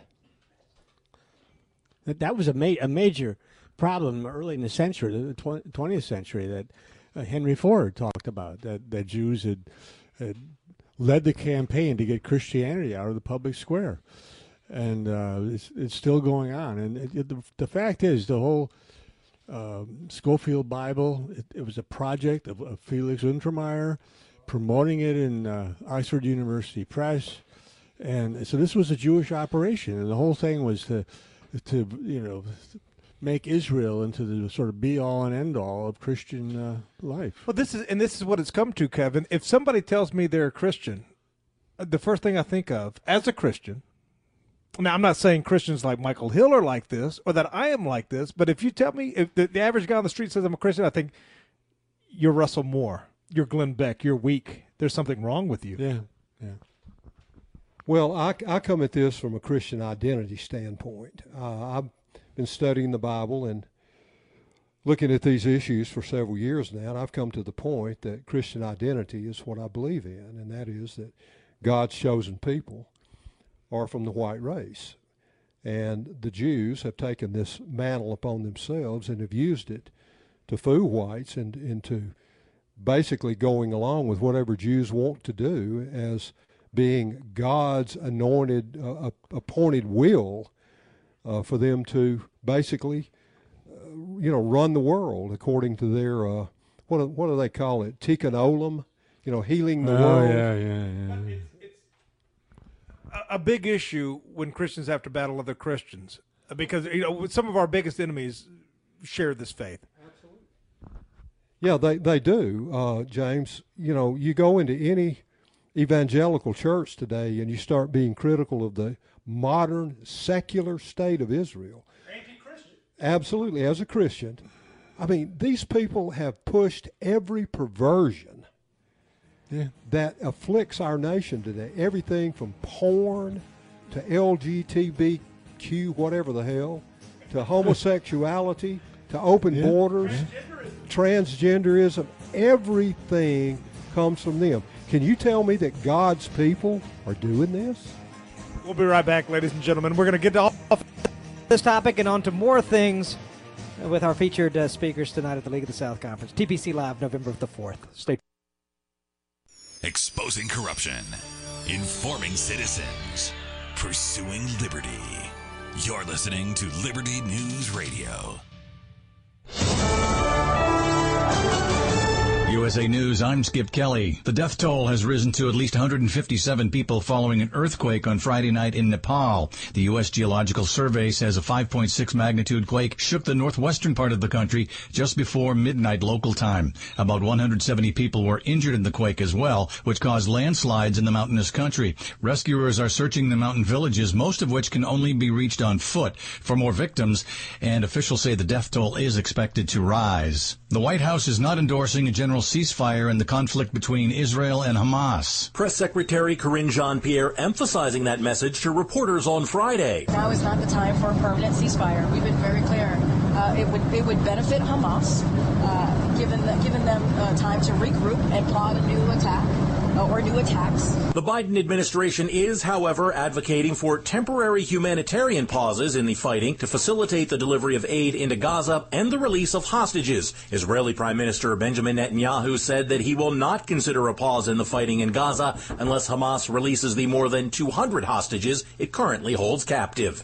I'm John Schaefer. The Supreme Court is reviewing a challenge to the federal prohibition on bump stocks.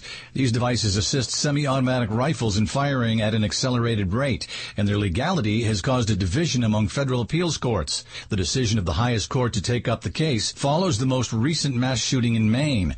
Additionally, the justices are poised to re-examine a significant 2022 ruling related to the Second Amendment, which broadened gun rights across the nation. Toyota is recalling more than 1 million of its cars. The recall came on Wednesday where Toyota is recalling certain RAV4s from model years 2013 to 2018. Toyota says there's an issue with the car's replacement batteries, which can spark a fire. The company says it's working on a solution. I'm Dave Collins. This is USA News.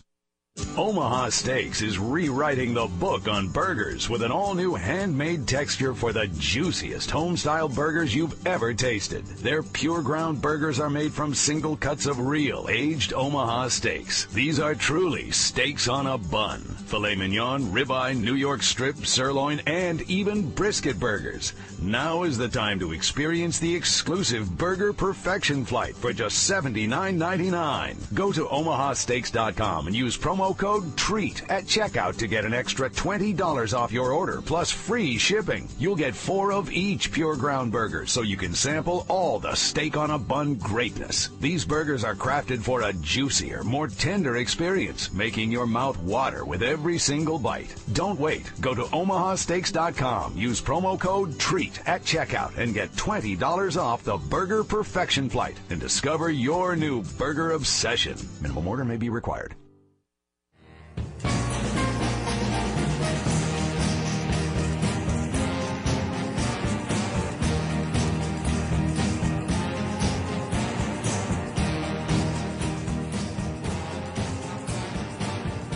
Wonderful night of uh, fellowship and camaraderie. James Edwards, Michael Hill, Simon Roche from South Africa, Dr. Kevin MacDonald with me now. Kevin, we've been talking about a lot of different issues tonight, uh, and there are still more to get into the good and the bad, the good, the bad, and the ugly, if, if we could. Yemen has declared war against Israel. I mean, there's so much that is suppressed by the American media. Turkey has proposed an Islamic alliance against Israel. Now that, that that's that's even a bigger deal because that's a, a, a mid-major European or somewhat European state. I mean, yeah. it's it's Islamic, but on the border. yeah. Uh, and I don't think Israel uh, is, is going to like the end. I think there's a chance that Israel might not like the end game of all of this. If not in the next few months, uh, perhaps within the next few years, I think we could be witnessing a monumental shift. All of this is a big deal. Um, so our our greatest ally has single handedly one ripped NATO apart. Two, isolated America from its European allies. Three, inflamed all 1.8 billion Muslims across the world. Four, alienated America's legitimate allies in the region. Five, has empowered Iran. And six, is sucking us into a regional war that could become a world war. And I don't think that that's too much of a exaggeration. Israel is acting like a rabid dog, and no one in America, including the president, has the power to stand up to the Israel lobby. If Joe Biden even dared to try it, he would be shot down by the Republican Congress. Kevin, It's so so true. Yeah, I, I think that that uh, this war is going to have major repercussions, uh, and because Israel and, and the Jewish community in America, are, uh, of course, completely standing behind Israel. You know that they, that they've always been the the moral paragons. They're always telling us what is good. You know, the whole civil rights thing, the whole.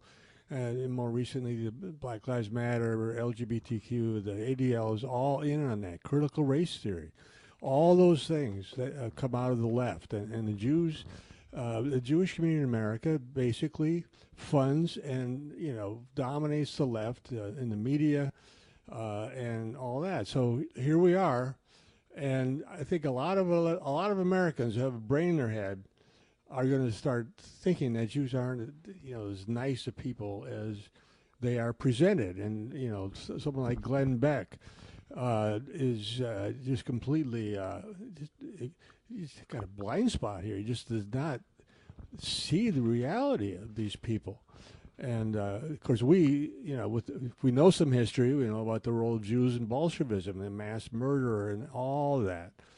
Uh, we know that Jews are not uh, nice people. That the left has a strong authoritarian bent, and um, you know, we can imagine gulags in our future. Um, you know, uh, once they get as much power as they had then, and that's what they would love to do. Let's go. Uh, no show is complete here at TPC without quoting Brad Griffin. Brad Griffin is the Abernathy to my King. When I plagiarize somebody, unlike Dr. King, I give them full attribution. And uh, so we quote Brad every week. He's got a great take on things at Occidental Dissent. As you have at the OccidentalObserver.net, of course, OccidentalObserver.net, uh, dot net, the OccidentalObserver.net uh, a daily read of mine for sure. Uh, but this is why Brad Griffin writes that he is not black pilled. He is not black pilled for the following reasons.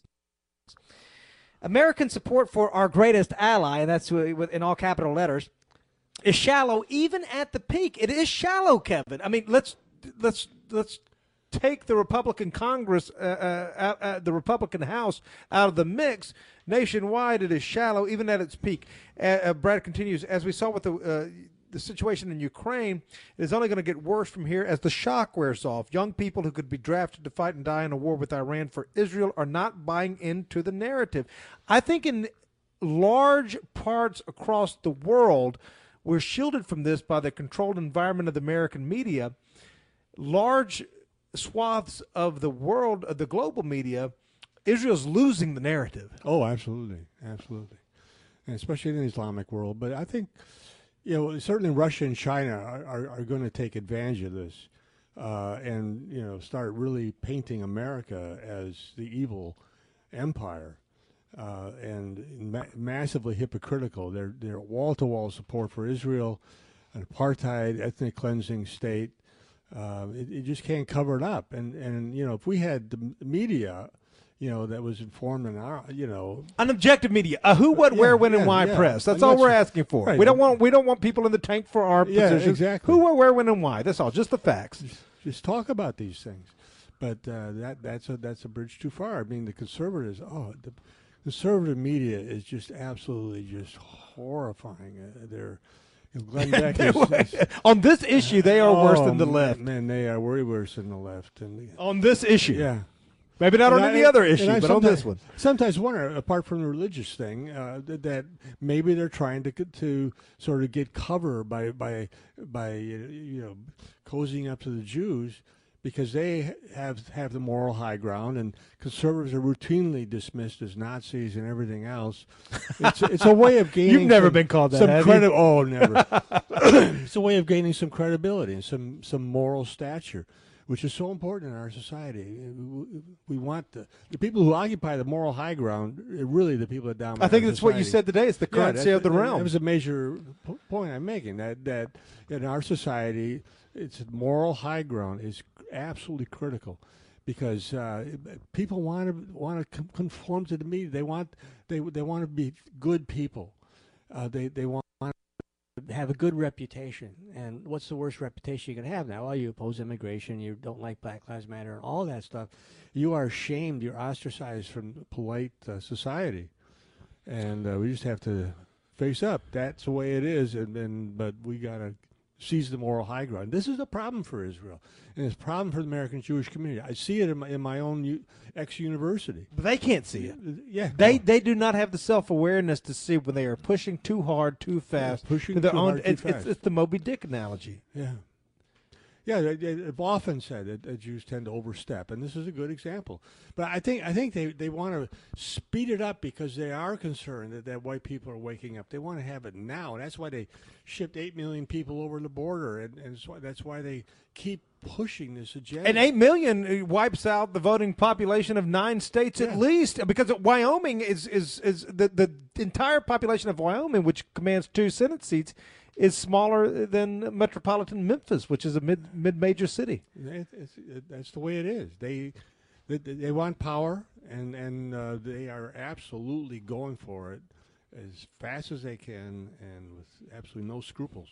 They will not lose the next election. If they c- hook her by crook, assassination, whatever. Well, I mean, between Trump in prison, drop boxes where you can just uh, harvest your ballots and put them in that little box for people to do. find. and You don't have to Yeah. show. If you go to a polling place, you have to show an ID. I you have to yeah. match the face to the name.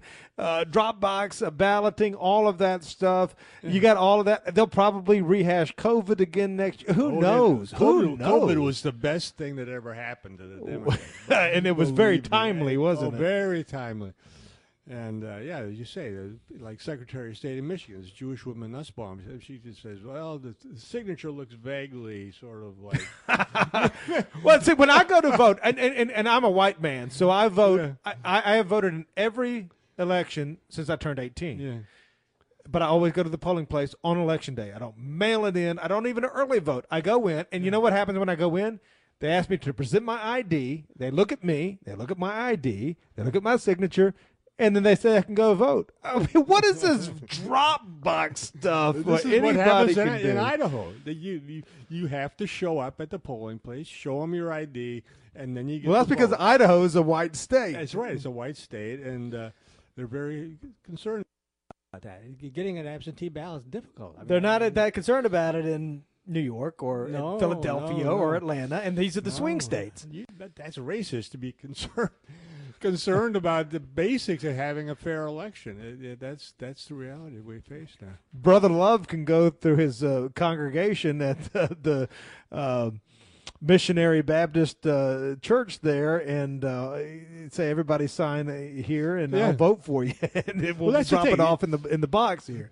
Black people, you say you're a white person, you always do all this. Well, a lot of those black, black people don't really want to, to vote. They they don't. You have to go out to them and get their. Well, it's know, too much. It's certainly too much to ask that they show up at a certain place at a certain time. You got to give them a month uh, of early voting. And if that's not ID. enough, they can uh, mail it in or just drop it off. Yeah. And of course, you know, if you say that, that that they should have an ID, that's racist. It's crazy. I mean, tell me one. You know, when they talk about this, that it's racist because more black people don't have identification or something. Has any black person ever been refused identification? in this country. I mean, but not in a long time. A and when they time. were, it was uh, under the law. Yeah, right, right, exactly. Under the law at the time, anyway. Which I mean, aren't we so glad that those laws got underturned because uh, overturned because isn't uh, Yeah, this all is so of these much better. majority black states, uh, cities so much better now? Yeah. Well, anyway, well, it, it- you know, it's a interesting third hour. We thought it would uh, be a round table, but uh, Simon's still smoking, and Michael Hill's watching the Alabama game. So we'll be right back. Hey there, TPC family. This is James Edwards, your host of the Political Cesspool.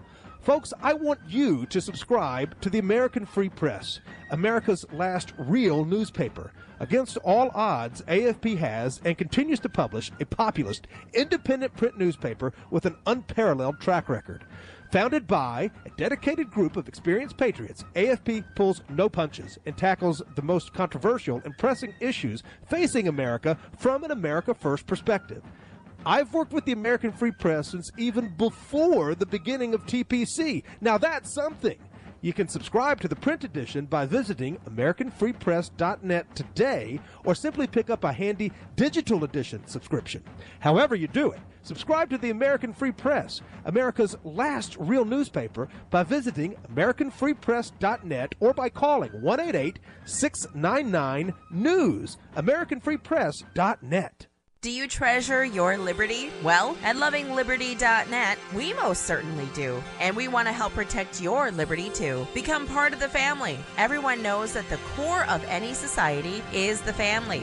Therefore, the government should foster and protect the integrity of its family, we the people. Won't you join us as a Loving Liberty sponsor to help us promote the principles in the 5,000 year leap? Let's restore the miracle that changed the world at lovingliberty.net. As you are aware, America is divided over every fault line possible. This is intentionally fostered by those who do not love God, family, or country. We believe a peaceful future as a free people absolutely depends on civility. Clarion Call for Civility is looking for funding and volunteers at every level to make our hopes and efforts a reality. Please donate, sign our pledge, and help us in our sacred cause. Please visit callforcivility.com for more details. Callforcivility.com.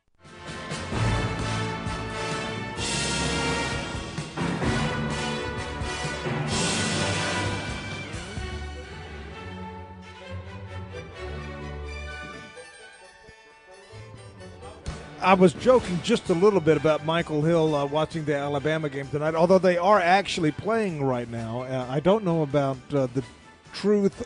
I cannot confirm or deny uh, whether or not Simon is smoking right now, but we do have uh, Kevin MacDonald still. And uh, no, it's seriously, folks, there's still a lot of people around uh, that were at the event today, everybody being pulled in different directions. But uh, I, I am thankful to have Kevin as we conclude this discussion tonight on the Middle East, which has been a fantastic show uh, from start to finish with our friends uh, Michael, Simon, and and Kevin. Uh, Kevin, I'm going to read to you. Let's see here what I have here. One, two, three, four, five, five bullet points. A, quick response to each, if you could, and uh, we'll uh, wrap it up there. But uh, another takeaway from what's uh, currently going on in the world is that, in spite of the best efforts of Israel to cover up the carnage in Gaza, it is still being broadcast around the world, especially on social media. And uh, there is a chance that this could fatally undermine Holocaustianity in the long run. It has only been a few weeks, and the clips coming out of Gaza are far worse than anything we've seen in Ukraine. Decades of milking Jewish victimhood could be coming to an end. You see these things, and we talked about it earlier. You see these things. Listen, hey, I admit the Arabs have never been a friend of Western civilization, nor has the Jew. But if you look at these things, these these tiny, tiny babies just being bombed indiscriminately and dying horrific deaths.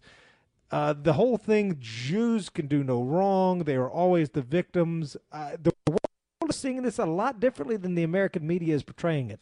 That's right. I mean, I, I uh, I've tended to watch. Uh, I, I cut the cable, so I don't watch Fox anymore. But I've been watching Newsmax, and it's horrible. So I've been watching Al, Al, Al Jazeera. I, yeah, I think Al Jazeera has been the most level, It is. even-handed media uh, in the last month. Yeah, they've had a huge amount of coverage of Gaza, and they've had some of the reporters killed in Gaza. Uh, it, it's a brutal situation. They've shown the, the situation on the West Bank. I, when the last I looked, there's a, over 150 uh, Palestinians on the West Bank have been killed since this thing started, and there have been a lot of protests and so on. But they are absolutely draconian in how they treat the Palestinians in the West Bank, and of course, the Gaza is just rubble, and. Uh, the hospitals, bombing hospitals, bombing refugee camps three times. Three times this refugee camp, uh, bombing it, and uh, And hospitals, you know, there was this big debate. Of, was it Israel that bombed it, or was it a Hamas bomb that went awry? Yeah, and then yeah. another hospital has been bombed Yeah, since then. Another one, yeah.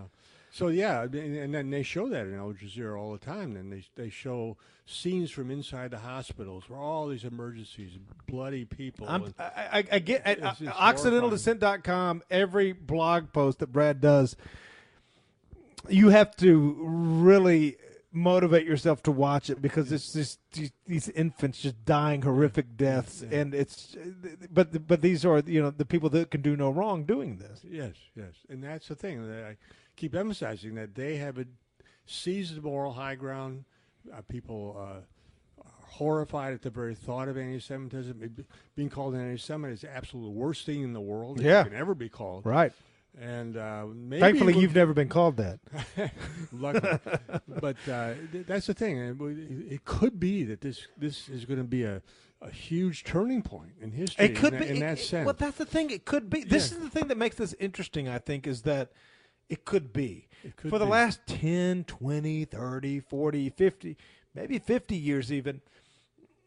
The course was set. There, there, there were people out there doing the Lord's work, but there wasn't much chance of anything changing. There's a chance now. Here's another thing: in the event that our political leadership plunges into a war with Iran for the sake of Israel, unlike the Iraq War, this war is going to play out on social media. I think that's key.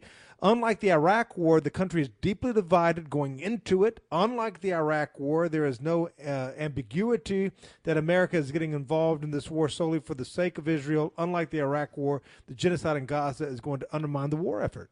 That's right. And Iran is a much bigger, more populated, much better weapons and everything else than Iraq had. Uh, they, they, uh, you, it's unimaginable that you put boots on the ground there. You know, bombing them is one thing, but Yeah, boots on the yeah, drone stuff, it- you know, push button war, uh, but boots on the ground. And, and and let me tell you something. I did a TV show in Nashville ten years ago, and there was a I don't know if it was a platoon or a phalanx of of so called American soldiers, but it was almost entirely black women. You don't win a you're not going to win a group a, a, a, a war on the ground like that. Uh, but uh, this is where we're at now. Now Here's another thing. We've been talking about this tonight. BoomerCon Christian Zionism has clearly failed to reproduce itself. The Pat Robertsons, Jerry Falwell, there's not a lot of young people who think like that.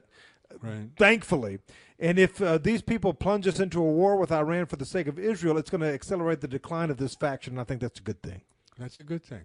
And and as you said, you know that it, it wouldn't be any question that this was for Israel. Whereas if Iraq, they always lied about it, covered it up. Uh, I mean, you, you had to do biographical sketches of these neocons, their family history, and, and all that to to really nail it down. And that, whereas this was going to be obvious, it's, it's all about Israel. Well, you know probably better than anyone living today, and certainly of anyone of your stature, that the hardest nut for us to crack has always been the taboo of discussion of Jewish influence and power and the Israel lobby. Now, as we've seen, conservative uh, incorporated Glenn Beck, you know, we played that clip earlier, has lost ground or outright conceded every other issue. Um, but uh, the ADL was recently trending on Twitter, uh, Yeah. thanks to, uh, of course, Keith Woods, who we talked to just a few weeks ago on this program. A war with Iran for the sake of Israel, while Israel commits all sorts of atrocities, could be the acid that finally dissolves the taboo on these issues. Do you believe that? I would. Is it possible? It's possible. I, I really do. I think that that uh, I mean, you're not going to get you're not going to get Jews to admit that. I mean, they're they're going to uh, keep saying, "Well, Israel has a right to defend itself," and that's the end of the story. And and there's no context to this. And and I, I've noticed, you know, these academic Jews in, in my uh, university, they never talk about the context. They never talk about the history, the, the apartheid, the open air prison, all that stuff. It's completely off the table. The only thing is that Jews have suffered, and therefore uh, we have to do something. But uh, that that could be over. It, it, it's just too much publicity now. It's on social. That's media. it. Yeah, it's a different Yeah. world. Yeah, I you mean, can't cover this whole thing up. You know, you you, you go back uh, forty or fifty years in this movement, and it was you know three television networks, and Yeah. the best you could do is uh, throw out a few flyers and hope somebody sh- Right. turns up for your meeting. Uh, it, it's a different ball game now, and, and that leads us to this finally, th- th- this mantra that has been endlessly repeated by our politicians that Israel is our greatest ally, when in fact, and this is the fact, Kevin that has always been a massive albatross, Albatross. And, and, and a strategic liability to the United States. A war with Iran and possibly a wider Middle East or regional war, or perhaps even a world war for the sake of Israel, is going to expose this lie. It has not would. been. wh- wh- I asked this earlier. Uh, our greatest ally, our greatest ally, our greatest ally, our greatest ally. This is what you hear repeated amongst you know, through conservative media. What do they do for us? What do they do What- for us? what do they do for us? What, what, how do they benefit? How are they our ally? I know what we do for them. What do they do for us? I mean, I'm asking you honestly. What do they? What would they say that they do for us? Is there anything they, they don't even say? It's just dogma. Yeah, it's uh, like they uh, es- establish American power, I guess. uh, In uh, you know, that, what's his name, Noam Chomsky. Well, we would've had that anyway. I know. It, it, it's just like, but Noam Chomsky has the idea that that that we are using Israel. It's- obviously the reverse, but uh, you know, it's, it's so obvious that a child can see it at this point. well, we hope because you know uh, we we have a lot of uh, adults that have never matured beyond Oh, childhood in terms of their haven't. mentality. But this is our friend Brad Griffin again writing. I'm done being lectured about racism and the Holocaust by these people. I have never. He's talking about the atrocities in Gaza in the Yeah. last month. Yeah. I've never done anything like this to anyone in my life. I've never treated anyone this horribly, and I am taking the Holocaust card and playing it against them and for co-signing uh, co-signing uh, the genocide in Gaza. Yeah. Everything that they said happened to them, uh, th- th- they're doing. they're doing. Yeah, you know, it's, it's just one thing after another with uh, double standards of hypocrisy and immigration, or the, the- you know, in our country, the whole ethnic hatred thing is just completely proscribed. You cannot do that, go there, and yet they have obvious ethnic cleansing, obvious apartheid. And uh, it's, it's And it's anti-Semitic to even even have an adult conversation about. it. You can't. We- we- I, I'm willing to concede. I, I can't understand it, but I, I, I would be in the willing of uh, in the spirit of debate to say that there's a possibility that you and I are wrong. I don't believe it, but let's just say that, that we could be. Let's just have a debate about that. They will not even tolerate the debate. They are intolerant of the diversity of opinion, and you're not going to see the photos and clips of these dead and mutilated Palestinian children in Gaza. Thousands of dead people are being buried and rotting underneath the rubble as we speak tonight. Kevin, it's not being shown on the television in the United States, but the entire Muslim world is watching this. And that Abs- begs the question. How does it end? 1.6 billion people are watching this.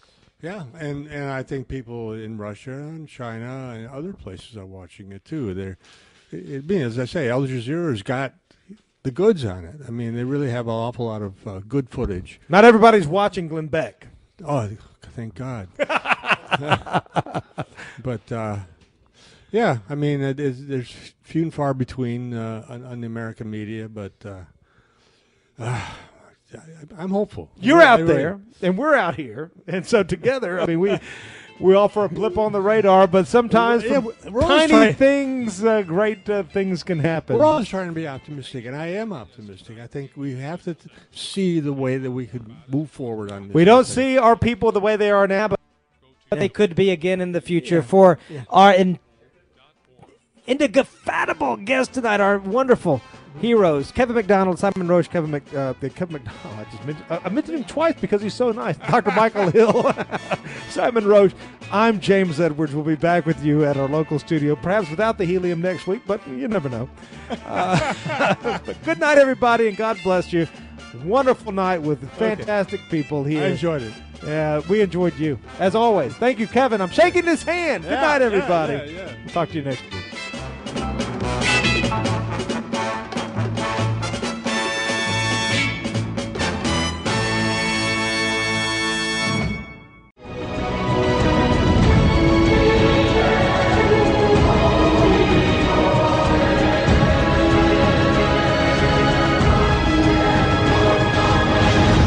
You're listening to Resolution Radio, Radio, Radio.